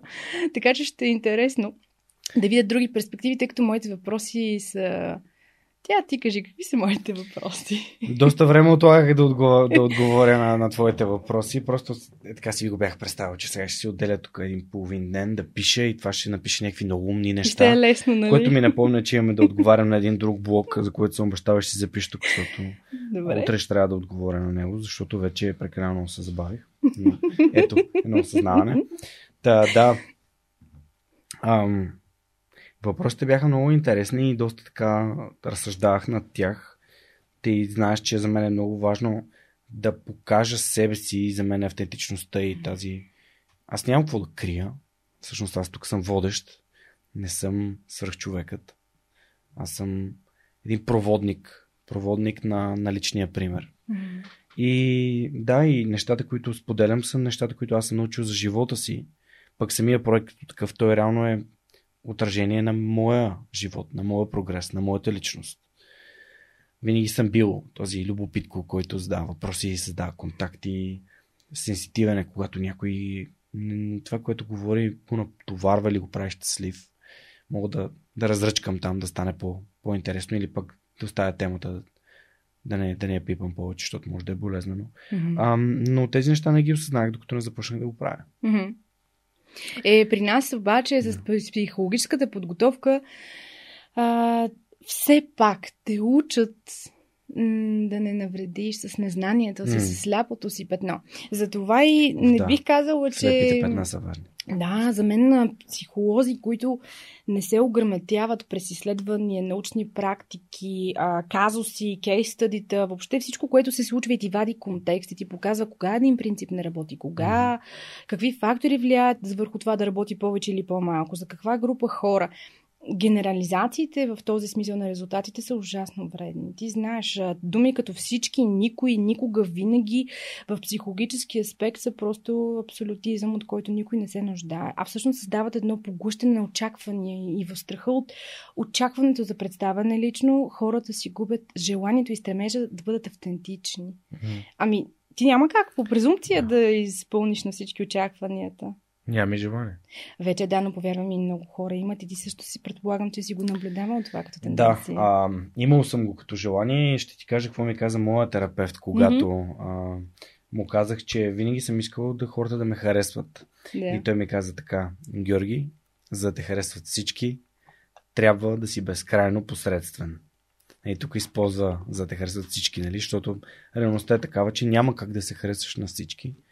А няма, поради проста причина, че няма как и ти самия да харесваш всички. Мгм. Има хора, които просто не си пасвате един на друг или...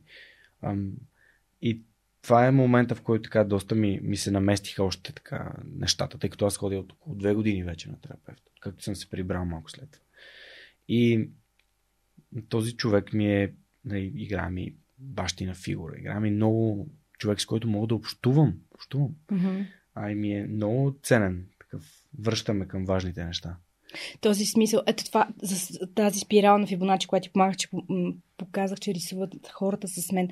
А, ти каза връщане, точно за това говорим. Припомни си във всички презентации, бизнес, които си виждал, success, къде стои там, далеч от теб, извън теб, високо, М. имаш стъпки, катерене, влачене, камъни носиш, а реалността не е такава. Реалността е, че предефинирането на собствения ти мироглед, така че да служи на теб и твоите цели, с а, свободата след 5 минути вече да не искаш това, дори да си започна да го правиш, да осъзнаеш, че това не, е, не си ти, е една огромна лекота, с която да се отказваш. Тази посредственост, за която ти говориш, честно казвам, хората, които наистина се хранят от чуждите оценки, стигат до там, че в един момент се обезличават вътре в себе си, пред себе си. Е, губят се. Много се губят. Да, и аз работя с много загубени хора. Да, тъй като в момента ти не можеш да си представиш натиска върху бизнес лидерите, да проектират извън себе си чукащи очаквания, така че да разберат ти си успял, ти си известен, ти си стойностен. Те трябва да проектират неща, в които не вярват. Като, например, проектираш материален успех, макар че си духовен човек и въобще не те интересува материалната ти база, като е задоволена на едно ниво, там татък тя спира да корелира с щастието изобщо. И това е... Ние живеем във време, в което лонгитюдните изследвания дават резултат, а който не знае, лонгитюдно изследване е много дълго във времето.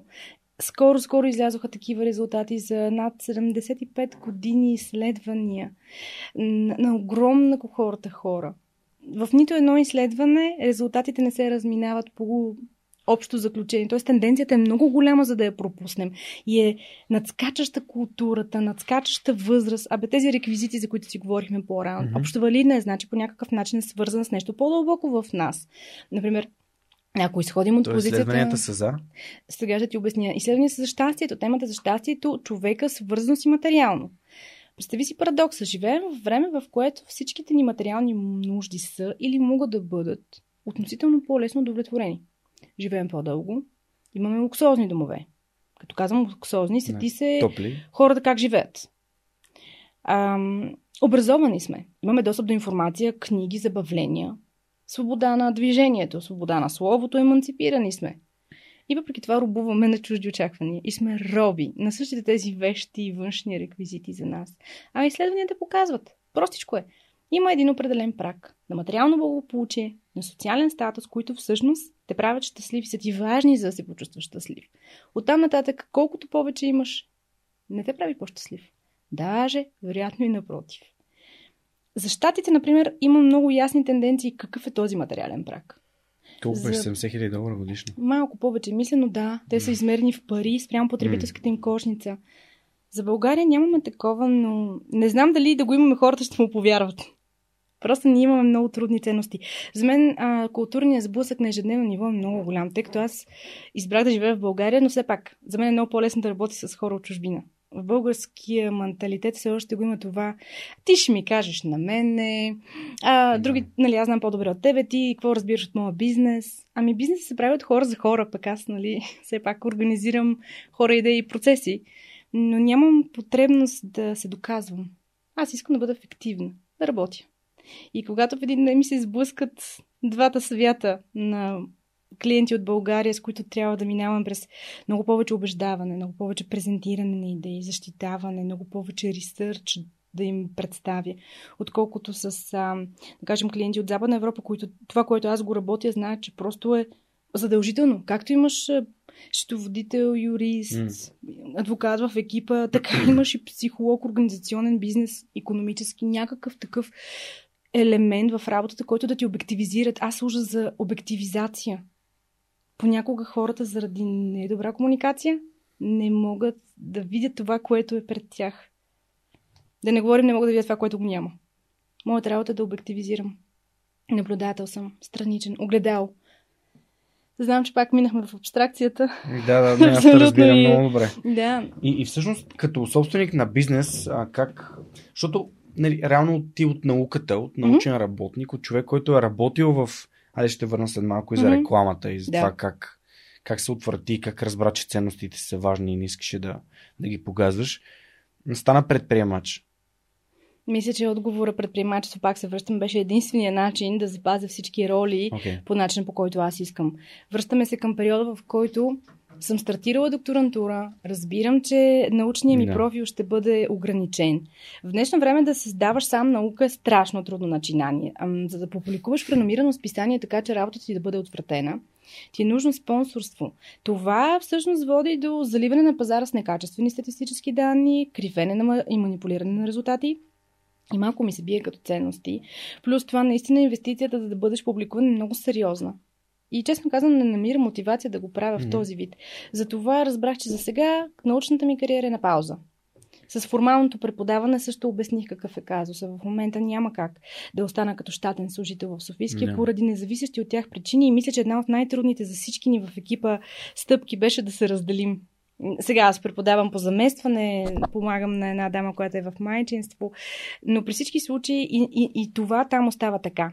Така че неформалното преподаване през организации, лекции, в които аз допринасям с ноу-хау, тренинги в екипи, буквално във всички mm-hmm. форми на учене, пресправяне, знаене и можене, си остана за мен единствения начин да бъда себе си и да не изневеря на ценностите си. А защо не избрах големия, крупния бизнес? Там ценностите често са по посока на комерциализация. В крайна сметка бизнесът иска да печели пари. И там няма как личната история да е толкова важна. В малкия бизнес обаче нито един експерт не е длъжност на характеристика от тук до тук. Той е широк експерт. Там практиката го учи в зависимост от интересите – за мен е кеф да откривам кой какво още може, какво го вълнува, какво би искал и това да го включим цялото в процеса. Буквално една синергия, която правя между създаващите съзнания в екипа, тя налага и този модел на disruptors, така наречените innovations. Тоест хората, с които аз работя, продуктите и услугите стават нарушаващи принципите в нишата си, защото вкарваме нестандартни начини на правене, нестандартни начини за оценка, фасилитиране, комуникация, управление на възприятие. Mm-hmm. Просто казвам. Така че за мен това е огромен кеф и тъй като в малкия и средния бизнес всичко е много по-динамично, средата е конкурентна, решенията се взимат лесно, структурите са гъвкави, органични, хората са с много повече доверие, много по-отворени. Направо една магия, знаеш ли? Абсолютна магия да виждаш как неща, които сме заложили, се случват и то с огромно желание, с огромен смисъл. Там риска е от предприемачески бърнаут. Тоест тази искра, за която ти казах, че в началото се опитвам да запаля в човека – да намери смисъл да бъде тук и сега и да прави това, което прави с смисъл за себе си и другите, с полезност, културна полезност. Да не се разрасне до нещо, което да го изгори, да влуши качеството му на живота, на отношения. Баланс. Да, т.е. ако мога да mm-hmm. общия, искаш да кажеш, че се предпазваме бърнаут, като намираме смисъл в това, което правим и търсим баланс.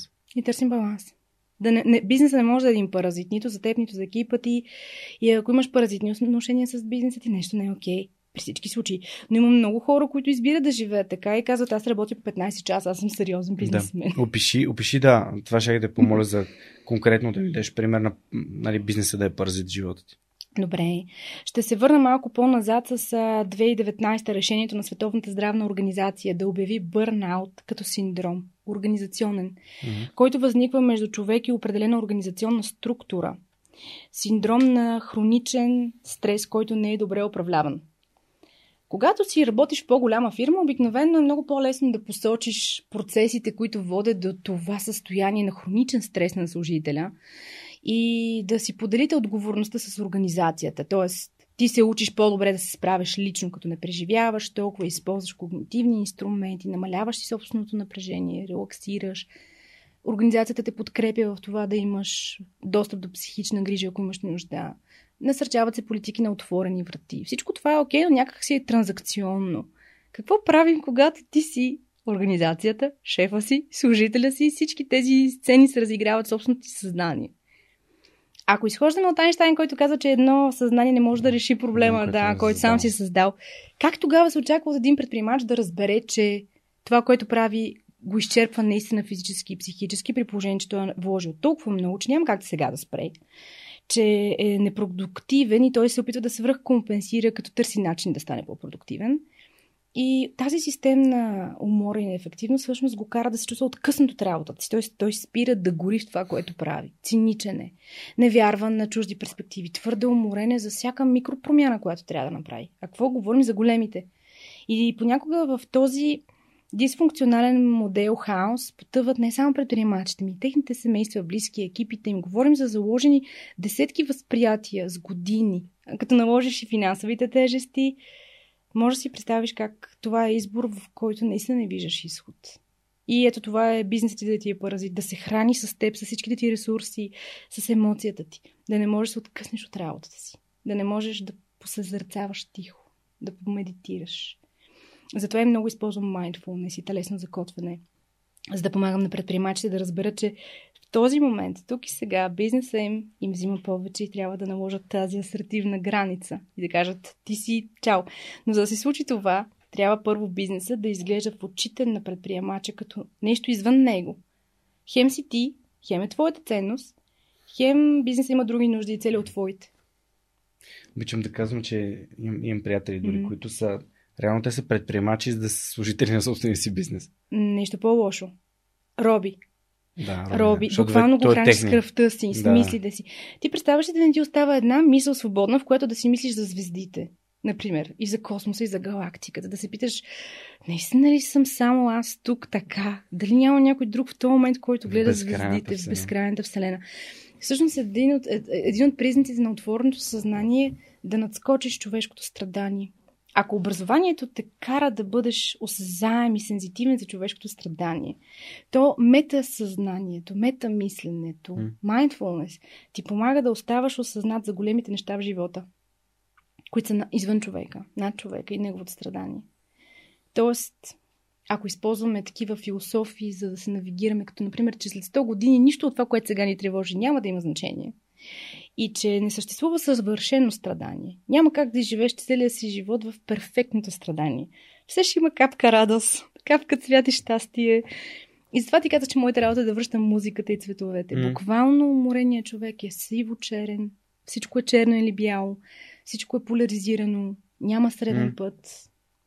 И една такава, не бих казала, че го пожелавам на никого и ми е, като човек ми е много трудно да виждам как много хора избират да съществуват така. Дори хора, които знаят, че ми има, знаят какво правя, казват, така, така е правилното. Това да ти го казваш не, не е правилното. Което е добре, но... Искаш да си първи или...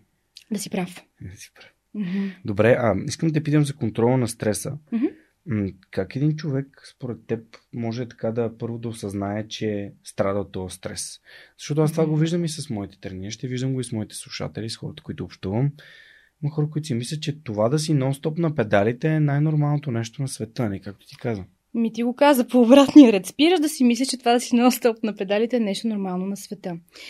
Много ми помага в такива ситуации да им, да им отварям очите, като им показвам други перспективи да живееш. Например, как живее един монах, будистки, в покой, тялото му не се движи в известен смисъл, съзнанието му се движи. После обратно, после изглежда фокусиран толкова много в едно микродвижение, с което премества цялото си тяло по безумен начин върху пръчката, нали? Изучаваш, изучавайки бойните изкуства, танците и въобще различни форми на правене, рисуването mm. и ангажирайки хората с различна дейност от тази, в която са свикнали да казват аз съм. Ако щеш един спорт, ако щеш една разходка, помага на хората да видят, че те могат да правят това, което правят и да мислят за нещата, които правят, използвайки други инструменти. Да мислиш, че можеш да махнеш стреса, е кауза пердута. Най-добре е да приемеш, че стрес винаги ще има. Ако започнеш да разглеждаш стреса по различен начин, пак се връщаме на идеята за мембранката по пускливата, всеки път, когато, когато ти се сблъскаш с нещо, то ти оказва натиск. Ако следваме идеите на Ньютон за запазване на инерцията, това е закон. Нали? Щом е закон, значи е факт, независимо как ни кара да се чувстваме. И го пренесем на ментално ниво. Закон за запазване на инерцията ще ти казва, че ти ще продължаваш да си същия консервиращ енергия човек и менталитет, докато нещо... Скара от това стояние. Да, и тъжната картина е, че колкото по-голям е тласъка в тебе, толкова по-голям е отката, който ти даваш. И хората го преживяваме като срив навътре.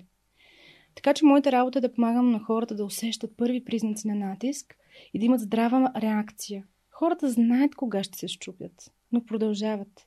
Бърната не е нещо, което някой ти причинява. Mm. Това е личният ти, ти избор да. да останеш там и да нададеш обратна връзка. А когато ти сам си го причиняваш, ти трябва огледал външен човек, с чиято помощ да поставиш под съмнение избора си. Наистина ли правя това и мисля, че е добре и как наистина ми се оценява? Не съм съдник. В крайна сметка, едни от най-добрите предприемачи по света са работохолици.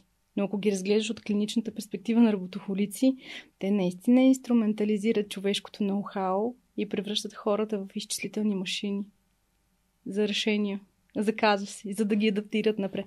Така че, хубавото на психологията е, че наистина ти показва, че няма нищо добро или лошо.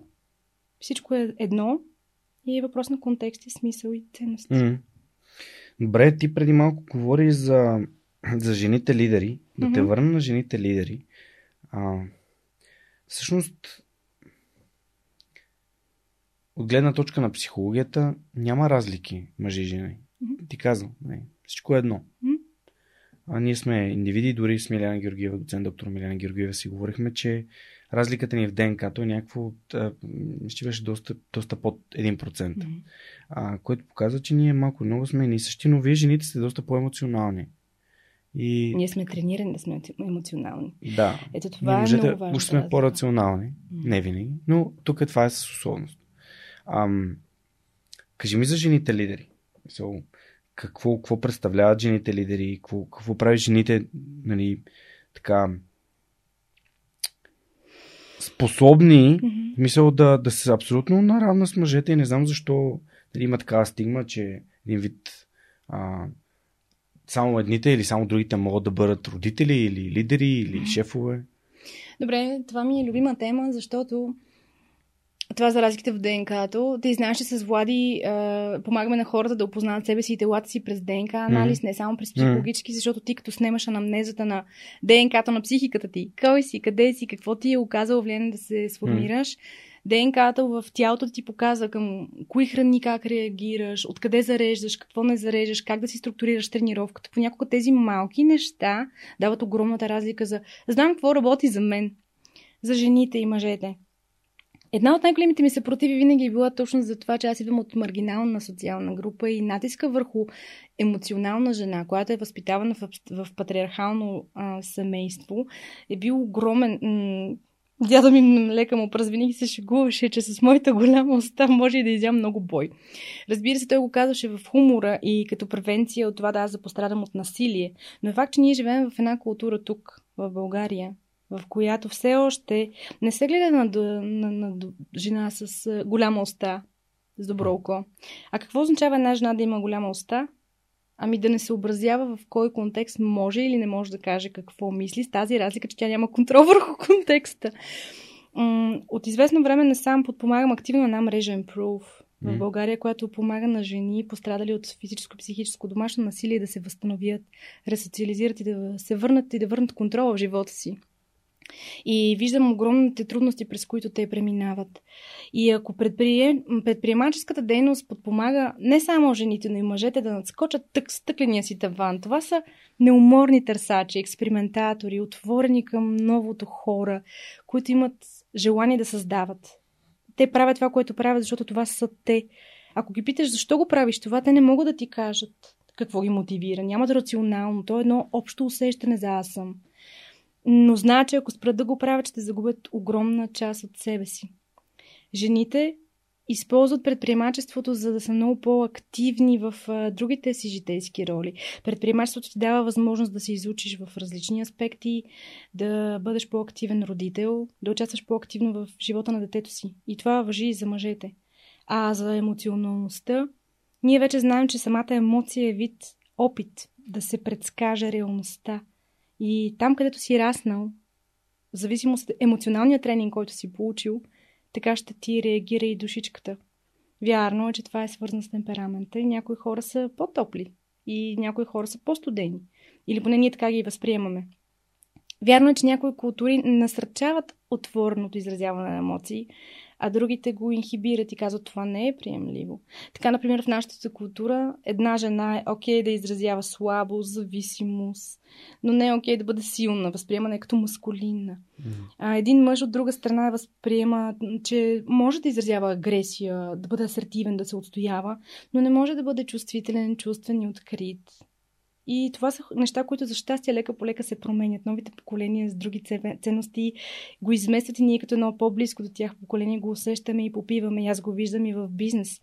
Но когато имаме сравнение с различните генерации, много по-осъзаемо се чувства този сблъсък на ценности. Така че жените лидери в моя живот идват с ясната идея, че а, те са бизнес лидери, но има нещо много важно ето тук за лидерството. А ако вземем концепции като тази на Густав Любон, той ти казва, че лидерът е социален феномен. Това е един човек, който обществото избира да го води в определен момент за определено нещо. Това не е функция на аза, който казва самовластявам се да ви бъда лидер. Ти трябва да бъдеш признат. Ако говорим за организационен менеджмент, там формално си назначен за да водиш. Но за да бъдеш истински лидер, хората трябва да вярват на твоите ценности и да искат с твоите инструменти и с твоите възприятия да стигнат там. Така че жените бизнес лидери в нашата култура, които са тренирани към заедност, да сме, да, мир да има. Да, всички имаме право на гледна точка. Просто нас така ни обучават в големия смисъл. Затова и се справяме по-добре в кризи като тази. Защото хората имат емоции и емоциите са важни и ние им даваме гласност. Ние им даваме право да изживеят емоциите си, особено в криза, за запазване на отношения. Добре, разкажи ми за първият ти, дос, първият ти досък с бизнеса и за неетичните практики, как изглеждат, как разбираш, че това е а, битка с твоите ценности, да. как всъщност как определяш твоите ценности като един психолог, ако ти би трябвало да можеш да ни дадеш инструменти да на мен и на хората да си определим кои са ценностите за нас. Хипократовата клетва. Ако всеки един психолог на края на дипломирането си или всеки терапевт полагаше Хипократовата клетва, истински, както лекарите го правят, вярвам, че много чарлатанските практики, много от ам, неетичните практики, които в момента не са регулирани от държавата ни все още и се случват, но пък тъй като сме суеверна култура и ни е по-близко суеверието, отколкото научния подход, да. ам, смятам, че нещата ще са по-различни. Неетичните практики, с които се сблъсквам, са по отношение на тази дихотомия на контрола, за която ти казах.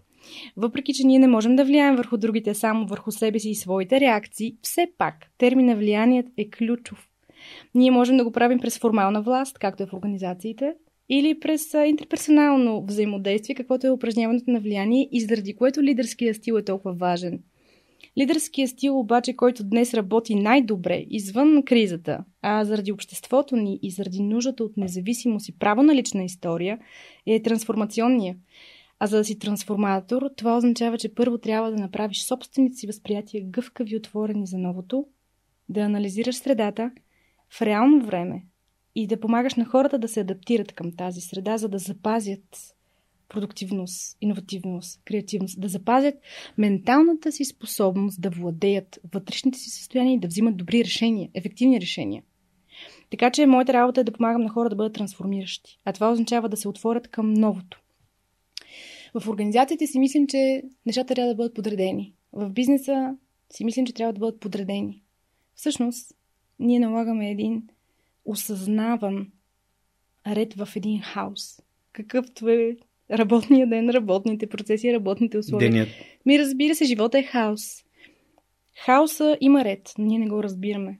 Хаоса започваме да разбираме какъв ред е тогава, когато има осъзнаващо хаоса и закономерностите на хаоса съзнание. Ние не знаем защо едно нещо се случва, докато не знаем защо се случва. И когато разбираме защо се случва, не искаме да го променяме. То има и позитивна и негативна страна. Например, много често хора ми казват, ми аз съм такъв, такъв, такъв. Ами да, ама тези характеристики, които ти описваш, са цели състояния на душата, мозъка, менталитета ти и те са ти нужни. Има, има моменти в живота, в които да си мързелив е най-хубавото нещо, което можеш да направиш. Но има и такива, в които мързело е цена, която ще платиш солено. Кой да каже кога, кое? Това е съдане. Не мисля, че е окей. Или поне аз не се гърбя да го правя. Но да живееш с идеята, че всичко ти е подред и всичко може да бъде наредено, обяснено, както и че всичко е тотален хаос и няма как да наложиш ред, са еднакво дисфункционални практики и възприятия. Средния път пак. Да, т.е. да не залитаме в крайностите. Ми, има моменти, в които една крайност сама по себе си, пак казвам, може да се превърне в дуалистична възможност. Стига да знаеш как и да знаеш колко гъвкав да си. Mm-hmm. Като, например, казваме иновативност. Добре, но иновативността сама по себе си, ако не работи едновременно за всички, може да се превърне в трудност. Всички сме виждали хубави иновативни продукти, идеи и услуги, които просто потъват за нова време. Тоест, има и други неща, които се случват около една иновация, за да остане тя и полезна, и м- комерциална. Супер. Добре, и все пак как да си определим ценностите? Ето това е въпроса за милион долара. Не знам, защото всеки един от нас нарича нещо ценност и друго неценност. Ние затова и сме толкова различни в възприятията си като общество. Например, давам го по пример, защото говорихме за жени лидери. Работя с жени, които казват, за мен е ценност да бъда активна майка. Майки, които казват, за мен е ценност да бъда много активна в кариерата си и майчинството да е по-второстепенна роля. Кое от двете е вярно? Майка, която е осигурила всичко на децата си, но не иска тя да прави всичко за тях, лично, но осигурила хора, които да го правят. Или майка, която се отказва от други свои проявления, за да бъде във всяка една минута до децата си. Разбираш ли, затова, това не, затова не работи това добре с това е ценно, това не е ценно. Защото всеки, който застане и каже становището си, когато няма факт за това становище, създава някаква предиспозиция за поляризация. Защото винаги ще има хора, за които това ще работи и такива, за които не работи. Така че това е субективизъм. Всичко е субективно, всъщност. Толкова малко са твърдите факти, на които можем да стъпим. Като, например, хора, които нямат достатъчно економически познания, вярват, че като правят този трик, правят тази стратегия, тази тактика, бум, случва се. И заедно с това, в трудно време на, на пазара, когато продуктът е нерелевантен и когато има твърде много против продукта ти, стратегиите ти, фактори, ти гений да си в продажбите, пак трудно ще си постигаш заложените очаквания, ако са нереалистично високи. Така че, ценност, мисля, че това е хубавото. Че всеки, казвам, че това е един вътрешен диалог с Бога в тебе, който всеки от нас си води и понякога, като се оглозгаш, отговор няма. Преди малко спомена влиянието. Mm-hmm. Седех за Челдини. Да. А и съответно затова те и питах за нали, работата ти за реклам, в рекламния да. бранш. А, кои са според теб честите тактики, които хората използват, за да ни продават някакви неща, без ние да го искаме? И използват да се трикчета. Да, какви са трикчетата? Рекламата, това е хубавото, че тя е една страхотна иллюзия. Мозъкът ти е иллюзионист. Mm. Добре направената реклама ти кара да се чувстваш специален по някакъв начин.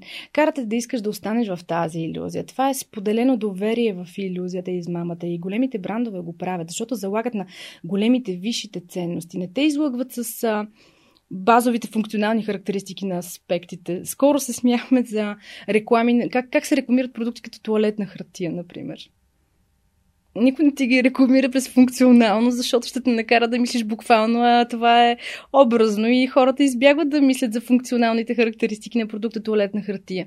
Но, например, други аспекти, които те вкарват в обратните състояния, които искаш да избегнеш, като чистота, мекота, лекота, аромат, бяло и разни други функционални, но така водещи до по-хедонистична нагласа, те кара да се загледаш и да се замислиш. Мога да дам безкрайно много такива mm. принципи, но това е една от моите задачи, когато говорим за дизайн на услуги и дизайн на комуникация за продукти.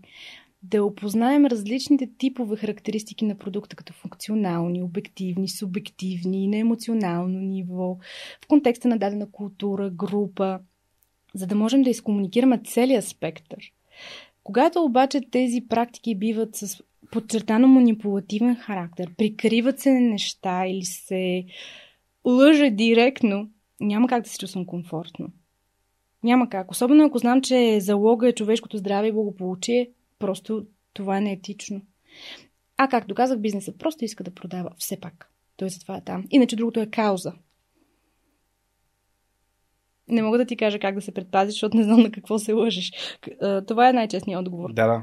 Но те знаят на една група къде са и слабите места и къде да чукнат. Казва, че реагираме на токсичното не в другия, в себе си. Ако човек няма токсични неща, рекламите не му влияят. Шоколада е шоколад, туалетната хартия е туалетна хартия спира да бъде бухемско преживяване и едното и другото.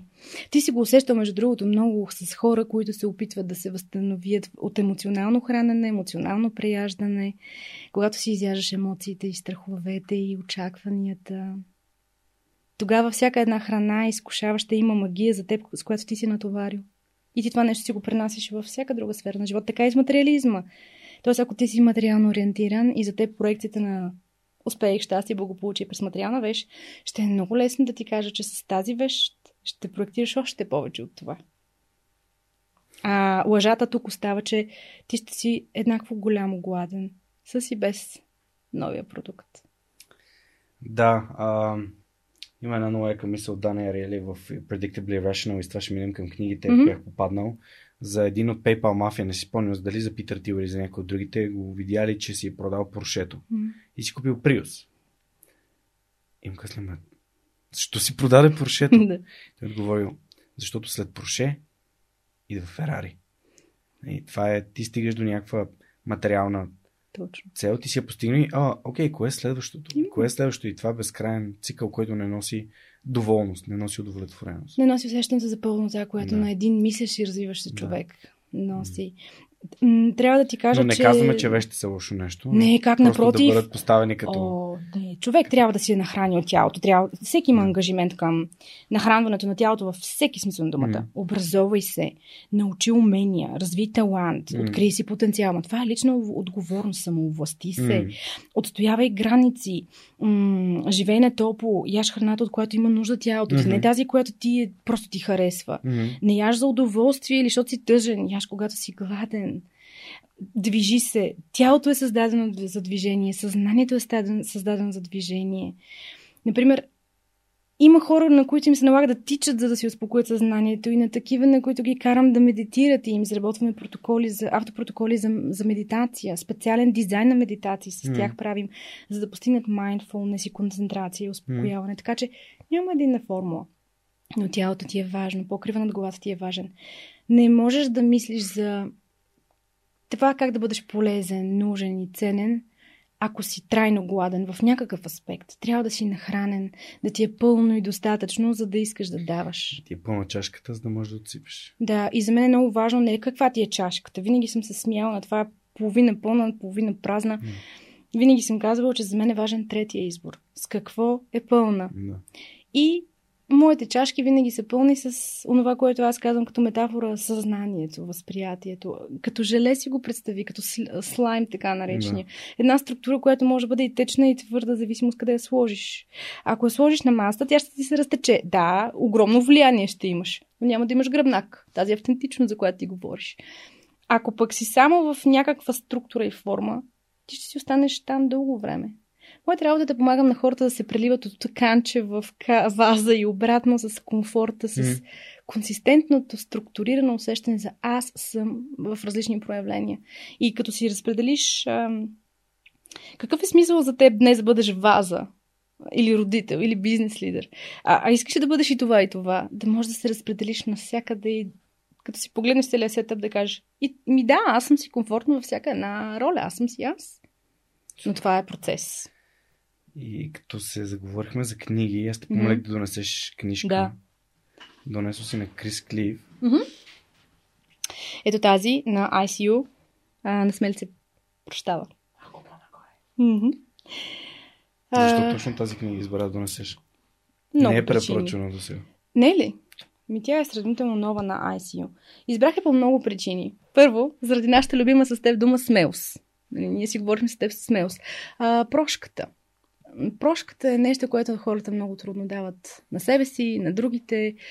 И може би, ако се научаваме да прощаваме с разбиране, емпатия на себе си, на старите си ментални нагласи, с, а, за очакваните, с жестокостта си, въобще това, което ни измъчва, може би ще се чувстваме по-добре.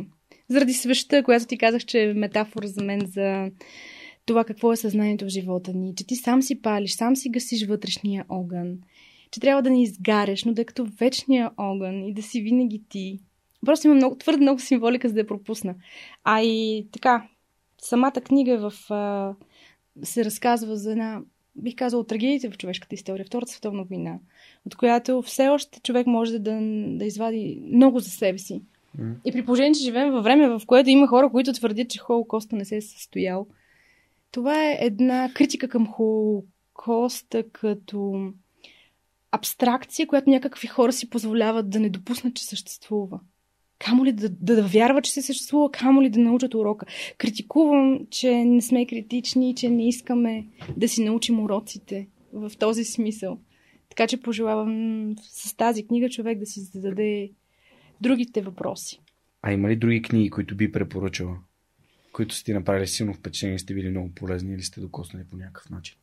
Знаеш ли, че в хода на живота ми съм прочела толкова много и различни книги, че просто скоро бих казала на хората, не подминавайте книга. Не бих си позволила да кажа тази или онази.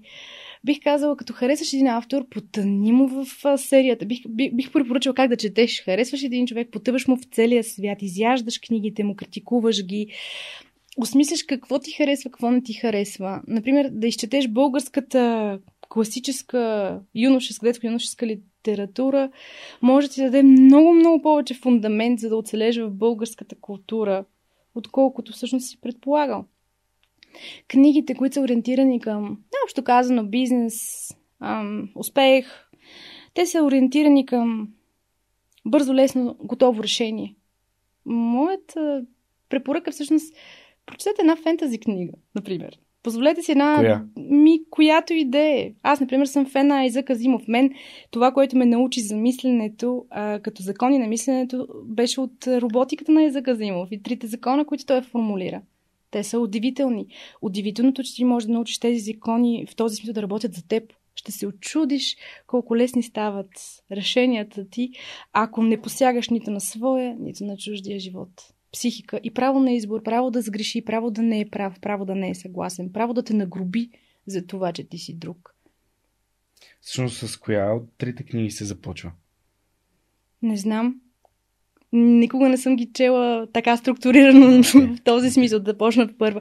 А, примерно мога да препоръчам Тери Прачет, като човек, който ти отваря мирогледа. Но Тери Прачет го четеш един път, когато ти чел твърде малко и един път, когато ти чел много, за да разбереш метата, която този човек влага какво означава свят, носен върху костенурка, тя, тя, какво значи тази бавна, пък защо са слонове. Например, там има малките богове. Знаеш, ние в момента много често го казвам на хора, които се подават на тази инфлуенсърската вълна. Прочети тази книга за малките богове и ще разбереш колко малък бог си и как ще бъдеш забравен. Не се храни от помненето. Знай, че има по-непреходни неща, които можеш да правиш. Това да си там, за да бъдеш там и да се храниш с внимание, те убива. Ще бъдеш забравен. И, и, и на мен ми се налага да работи и с хора, които са забравени и страдат от това. Знаеш ли? Осъзнава, че всичко, което са произвели е слава. Всичките мисли, емоции, всичко, което са правили с години наред е произвел слава. Да, има дни, когато славата не те топли. Имаш нужда от човешки допир. От друго. Да, амин. така че за книги, научни книги, говоря истински научни научни, а, които са разработвани от хора, които обясняват принципи, а не просто казват стратегия сглобена. Не, че това нещо пречи. За психологията.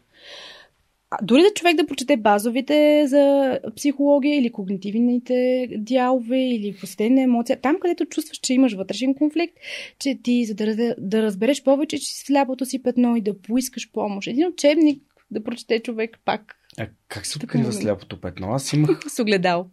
Okay. Ти си бил там и го правиш. Защото знаеш, че аз също не мога да вия сляпото си петно и не се опитвам. Аз като вляза в един екип, първото, което правим е оценка на ноу-хау. И изобщо не смятам, че моето меродавно. Аз съм там, за да съм огледала и да обективизирам. Моята mm. задача е да ми има доверие на преценката и всъщност да постигаме тази пълнота на различните възприятия през различните фактори. А тези фактори стават през оценка от страна на експертите в от определената ниша.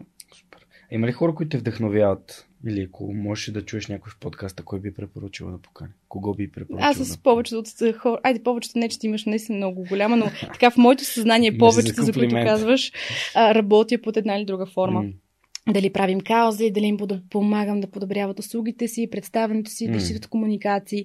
В повечето случаи хората, за които ти каза в началото, че никой не се определя като свръхчовек, а е скромен, се и мотива да ме намерят. Защото ми казват, добре, не искам да се починявам на мейнстрим, не искам да бъда, а, както някой маркетинг го казва, пет думи, с които да се отличаваш. Той ми казва, аз не искам да съм пет дни пет думи, аз не съм пет думи. Искам да съм пет състояния. И ние трябва да направим така, че тези пет състояния да бъдат чути, видяни хората да се преживяват. Хората идват при мен, защото имат нужда да тяхната лична история да бъде валидизирана през бизнеса им. Да не са просто някакви калкулатори. Не е ли това най-важното? Всъщност бизнесът ти да отразява теб.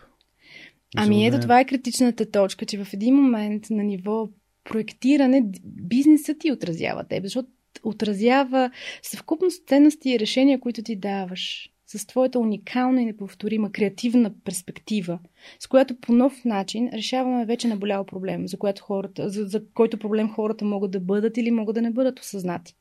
Но като дръпнеш чертата, когато това, което ти правиш, излезе на пазара, то спира да ти принадлежи. Ти тогава трябва да отвориш буквално като радиолокатори сетивата си, за да лавеш всички възприятия за продукта ти. Да учиш какви решения си намерил, т.е какви са въпросите, които хората си задали, за да знаят, че отговор е 42. Учиш за продукта си, за да го комуникираш и да помагаш на други хора да стигнат. Това е един процес. Излезе ли нещо на пазара, то спира да ти принадлежи и то започва да става повече част от другите. И ти помагаш на хората да внедрят това ново в живота си, да се чувстват добре, да намират смисъл от това то да е там и наистина да работи за тях. А как да избираме, всъщност, какъв е твой съвет за хората, които искат да изберат терапевт? Дали mm-hmm. бизнес и организационен а, психолог или mm-hmm. терапевт личен, който на, на лично ниво да им помага. А, къ... Понеже аз използвам една много проста аналогия, mm-hmm. че терапевт е като гаджето. Mm-hmm. И трябва да видиш дали се разбира. Въпрос на химия, абсолютно. абсолютно. Поддържам отношения близки с много и различни терапевти, тъй като аз съм човек, който се занимава в сферата на превенцията. А, разликата между това да правиш интервенция в личността на човек и да правиш превенция е, че има моменти, в които попадаш в едно страдание и целият си страдание. Аз не съм обучена и не правя преход и не мога да правя преход от страдание към отказ от страдание. Но аз помагам на хора, които не са попаднали още там и искат да не попадат там да направят крачката. Затова и си има клинични профили, с които експертите работят и се знае дисфункционалното докъде и какви измерения може да стигне. За мен това е гайд, по който аз се водя. Кога този случай не е за мен и трябва да го пренсоча към колега. И затова поддържам отношения с толкова много терапевти, подпомагайки пък и тях по обратния ред да стигат до хората, от които биха имали те нужда. Mm. Защото всеки терапевт си знае ограниченията всеки етичен терапевт ще ти каже, че усеща, че не е станал нужното скачване и че трябва mm. да те пренасочим към друг човек. Това, mm. това наистина е като ходене на срещи. Но когато един терапевт осъзнава по какъв начин да изкаже стоеността си и ценностите си на преден план, какви комфортни зони има, с какви страдания човешки се занимава, много по-лесно става това мачване на хората, с което аз съм полезен, така че аз съм полезен на своите колеги, които пък нямат опит. Тоест, те също имат нужда от което да ги обективизира за бизнес комуникациите им. За работата с психолог в организацията, винаги е, избора от какво имаш нужда в момента е, касае перцепция. Има хора, които смятат, че работните процеси и задачи са чисто с организационен характер и не искат е, и не смятат, че личността им оказва влияние. Има хора, които знаят, че те са основна причина. И колкото по-дисфункционален е човек, толкова mm. по-вероятно е да има терапевтична практика, с която да започне. От друга страна, има стандартни състояния, в които как, няма как в хронична среда, в хронично токсични работни условия да не ти се разболява съзнанието и да не си стресиран. Тогава с промяна на работните процеси и промяна на възприятията може да се постигне доста добър ефект. Но пак, ако търсим, както казвахме едно време да ударим кьоравото, келепира от цялата работа, ти самия знаеш, че има много по-ефтини и бързи инструменти от сериозната, задълбочена психологическа и психотерапевтична работа, които да. се предлагат на пазара. Магически хапченца. И а, капки, и формули, да, и всичко да. останало. Тайната, много го обичам това ми е любимото. Тайната на... Да, Е Само аз ще ти кажа тайната да правиш бизнес. Знаеш ли, че психологията в този смисъл, извинявай, ще прекъсваме една от малкото професии, в които имаме а, етичен кодекс. Адвокатите също, между другото. Mm. За това по какъв начин можеш и трябваш и етично нормално да се комуникираш и маркетираш. Затова и аз не се... Не знаех. Ми да, защото нашата работа се отразява в субективно възприятие за щастие. Сега нормално ли аз да бъда продавач на щастие, при положение, че аз не мога да нося отговорност след работа с мен човека наистина ли ще е щастлив? Да. Ти всъщност доста зависиш от неговите действия. Абсолютно. Това е спаринг, това е а, пинг-понг, штафета в маратона, наречен живот. В бизнес план има хора, с които просто с нарастването на бизнеса им е нормално ние да продължаваме да работим заедно. Mm. В години, защото те се развиват, бизнесите им порастват, екипите. Не, да. Защото те искат. Да. Но това не означава, че нещо не му е наред на човек. Тази да. стигма се надявам да падне. О, и аз се надявам, за това говоря за психология в подкаста. Да, да, много съм И много хора, понеже нали, не да майка имат тази практика, Елена Николова, 94-ти епизод, а, и когато интервюрах, тя доста, доста хора я потърсиха в последствие, което за мен е супер обратна връзка, че хората разбират какво е психология и то не е за болни хора. Това е за хора, които имат някакви ам, ограничения, които са, в които са повярвали, искат да ги преминат, да ги опознаят, да счупят бариерите някъде, да построят други другаде. А, и всъщност да бъдат ни по... Това е най... За мен това е най-добрия вариант на, на личностно развитие. Да работиш mm-hmm. с едно огледало. Да. Което огледало ти задава въпросите, които имаш нужда да си отговориш, а пък понякога може да имаш нужда да си зададеш други въпроси следствие на първите. Ти знаеш ли само за заключение това, което кажеш, ми е много важно и сми като лична мисия. Mm. Аз не вярвам в това да бъдеш по-добра своя версия. Да. Връщаме се на. Да, а, да се развиваш. Огъбчето. Не, да бъдеш просто себе си. Всъщност, mm. моята работа е да отлюспя от а, теб самия през въпросите, с които ще си обсъдим заедно. Независимо дали касаят mm. бизнеса ти, семейството ти, каквото и да си ти и твое проявление. Махаме като а, люспи лук а, mm. онова, което е не аз Тоест, ние работим с един антимодел, който съм си изработил да помагам на хората да се навигират. Накрая на деня човека просто казва, ами аз съм просто това. И в тази простота той намира целият смисъл на това да бъде. Mm. А моята работа е да му продължа да намира начините, по които да продължава да бъде себе си и в бизнес план, по, а, разпознаваемо автентично. Така че, ако човек има нужда да организира своите мисли, идеи, концепции в система, в бизнес план, личен план, да, тогава човек като мен, който има поглед върху голямата картина, не само как функционира mm. бизнеса отвътре, ами и как този а, бизнес се адаптира в нишата, в културата, mm. в обществото ни, което разбира се се отразява на маркетинг, продажби.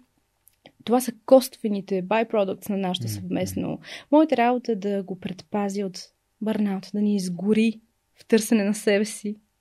И ако си загубил себе си, отново да намериш себе си. И това е един такъв кръговрата на живота, нали? И това ще мине. Пак ще се загубиш, пак ще се намериш. Затова човек не може mm. сам. Еволюционно ние да сме заедно. Сега искам да минем към една Добре. нова като рубрика, която създадох благодарение на Весто от Kiss the Frog Now, а, която всъщност ни подари в един от предишните епизоди играта Kiss the Frog Now, която е за тимбилдинг, изплотяване на екипи. Всъщност частта, която правим е personal questions, т.е. лични въпроси. Тук има въпрос на английски, който ще избереш някои от картите и ще го прочетеш, ще го преведем в ефир и после ще му отговориш. Добре, да, благодаря. Ето ти картите, избери си. Между другото, това е един от тези примери, за които говорих за визуализация на мисленето mm. и това са много полезни инструменти. Ви сега два. Ето Добре. този ще остане. Добре. Така.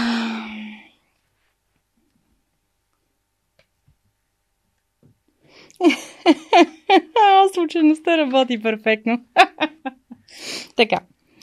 Uh, what would miss, uh, you miss more if it disappeared out of existence? Toilet paper or deodorant? така. Какво... Ти ще го преведеш ли? Ти, ако желаеш. Добре, кое ще ти липсва повече, ако изчезне от съществуването? Туалетна, хартия или дезодорант? Намирам ирония. Аз затова ти казах, че съм с самоирония. А, намирам изключително самоироничен факт, че преди малко дадох комерциален, безопасен продукт, който никой не би бил политически коректно обиден туалетна хартия. И сега ми се падна този въпрос. М- всъщност, м- в този смисъл на думата, това, което би ми липсвало и в двата случая, е третия избор. Нито едно от тези две mm-hmm. неща. Водата. Водата. Водата е нещо, което може да замести и двете. И mm. аз винаги съм избирала да бъда вода. И mm. да мисля като вода. Това са желенцата, което си mm. говорихме преди mm. малко. Нито туалетната хартия, нито дезодоранта да. могат да заместят водата. Да. Всъщност, мога и без тях. И това е минимализъм и есенциализъм.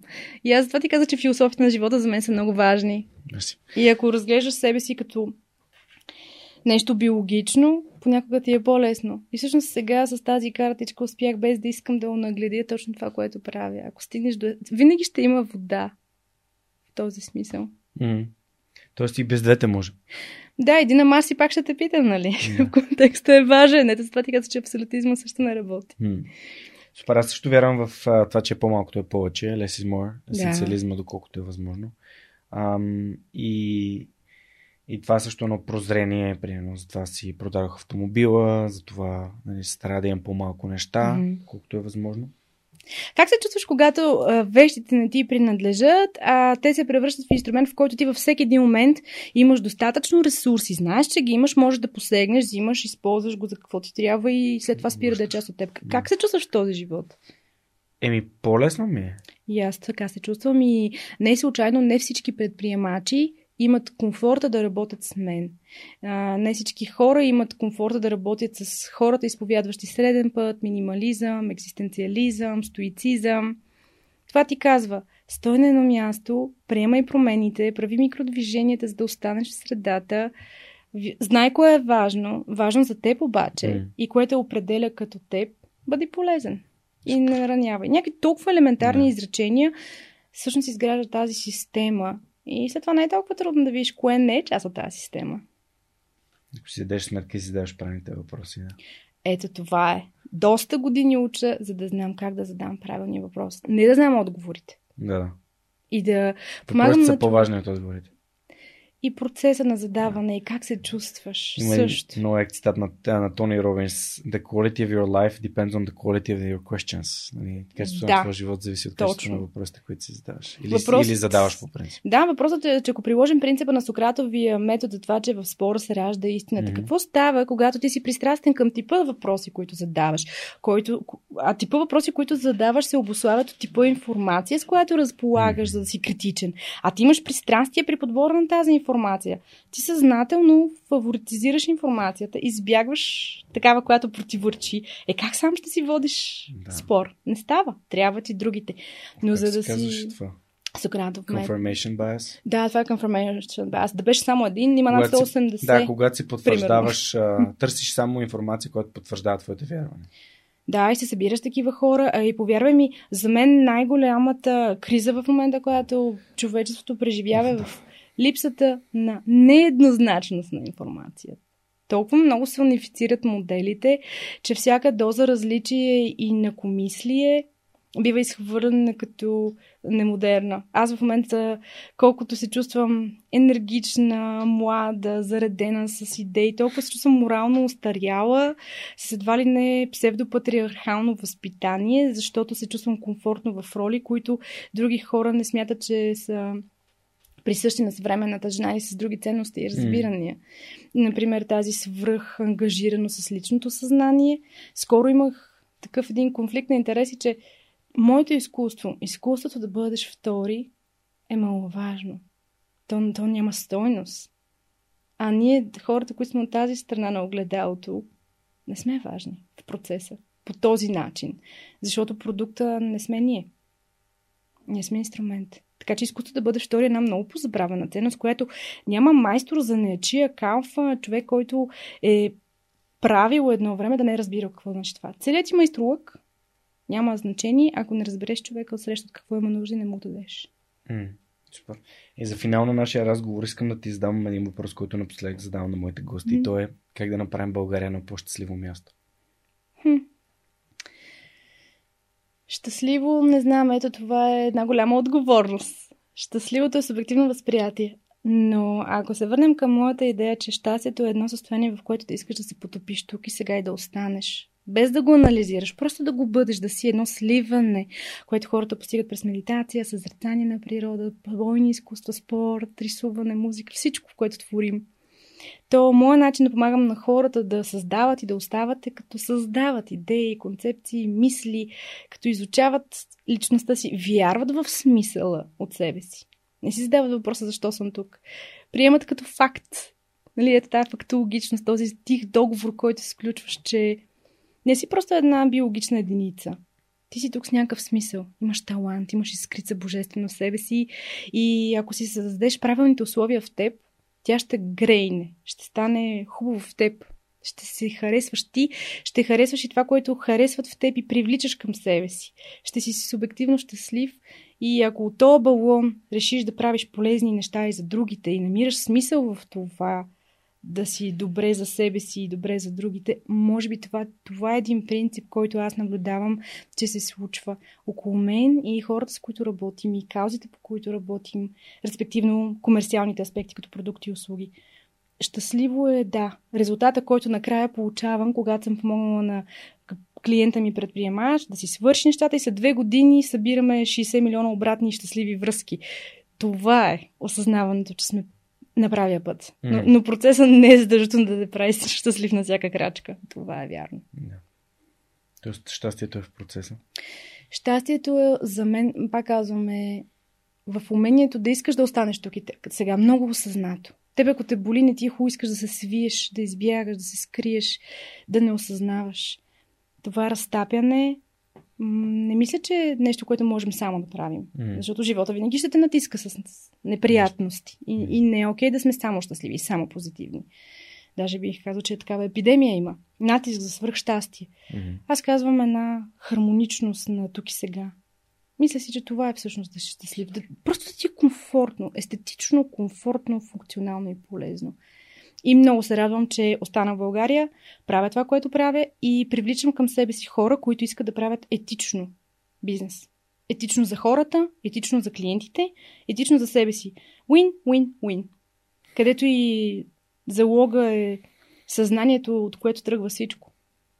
Като излезе и TEDx от Русе в видео формат, скоро надявам се, ще го изпратя, защото аз точно за това говорих там за така наречената от мен пирамида на стоеността, как всички mm-hmm. да получават win, mm-hmm. всички да печелят. А, много ти благодаря, че ми гостува Джулс. Беше ми супер приятно да си поговорим. Надявам се, че е било интересно и полезно и на нашите гости. Благодаря, че бяхте с нас в последните над два часа. Беше изключително привилегия и се радвам, че има още един така психолог, който даде своята перспектива и своите инструменти за това как да направим себе си и по-щастливи хора и бизнеси си не по-успешни бизнеси и проектите си. А, ако епизодът ви е харесал, моля ви споделете го с приятели, абонирайте се за бюлетина на Свърх човека, абонирайте се за самия подкаст в любимата ви подкаст платформа или в YouTube. Както знаете вече и епизодите са в YouTube, може да видите над 20, може би вече 30 епизода в YouTube, което за мен е невероятен успех. Е, преди една година, ако бяхме срещнали, ще да е само в аудио. Ето ни тук в студиото. Благодаря на всички партньори и патрони на подкаста за това, че ви има и че подкрепите това, което правим. Това беше всичко от нас за тази седмица и както знаете, следващия епизод и до следващия вторник в любимата ви платформа за слушане подкасти. Това беше всичко от нас и до скоро. Чао! Този епизод достигна до вас благодарение на подкрепата на патроните на подкаста.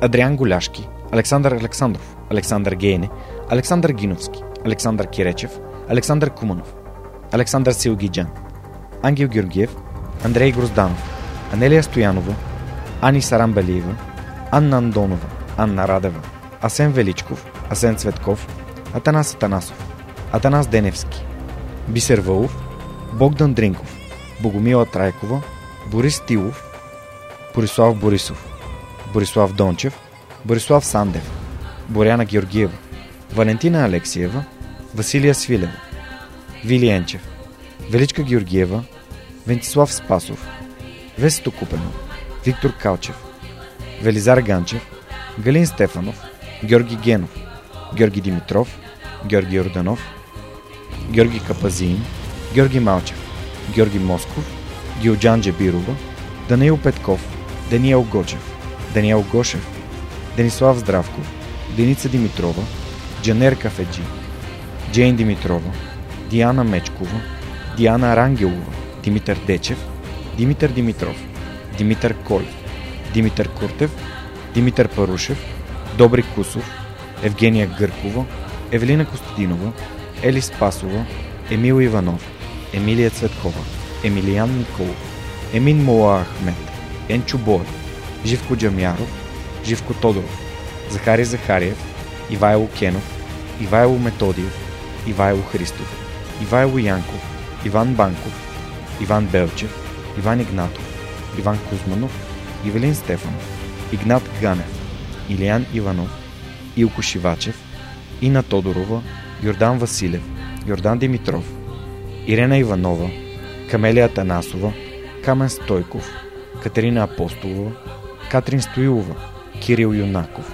Константин Данков, Константин Пеловски, Константин Спасов, Коста Атанасов, Красимира Банкова, Кристиян Вълов, Кристиян Иберик, Кристиян Михайлов, Лиляна Батолова, Лиляна Берон, Лъчезар Димитров, Люба Венкова, Люба Ганчева, Любомир Василев, Любомир Киров, Людмил Караулан, Маргарита Троанска, Марин Митев, Мария Дилова, Мария Митева, Мария Тодорова, Марияна Лозанова, Мартин Ангелов, Мартин Бенков, Мартин Петков, Мартина Георгиева, Майя Йовчева, Милена Младенова, Милин Джалалиев, Мими Ридър, Мирослав Желещев, Мирослав Моравски, Мирослав Филков, Митко Василев, Михаил Касапина, Моника Ангелова, Надежда Гешева, Надя Шумкова, Невена Пеева, Нетко Христов, Нели Димитрова, Никола Томов, Николай Василев, Николай Георгиев,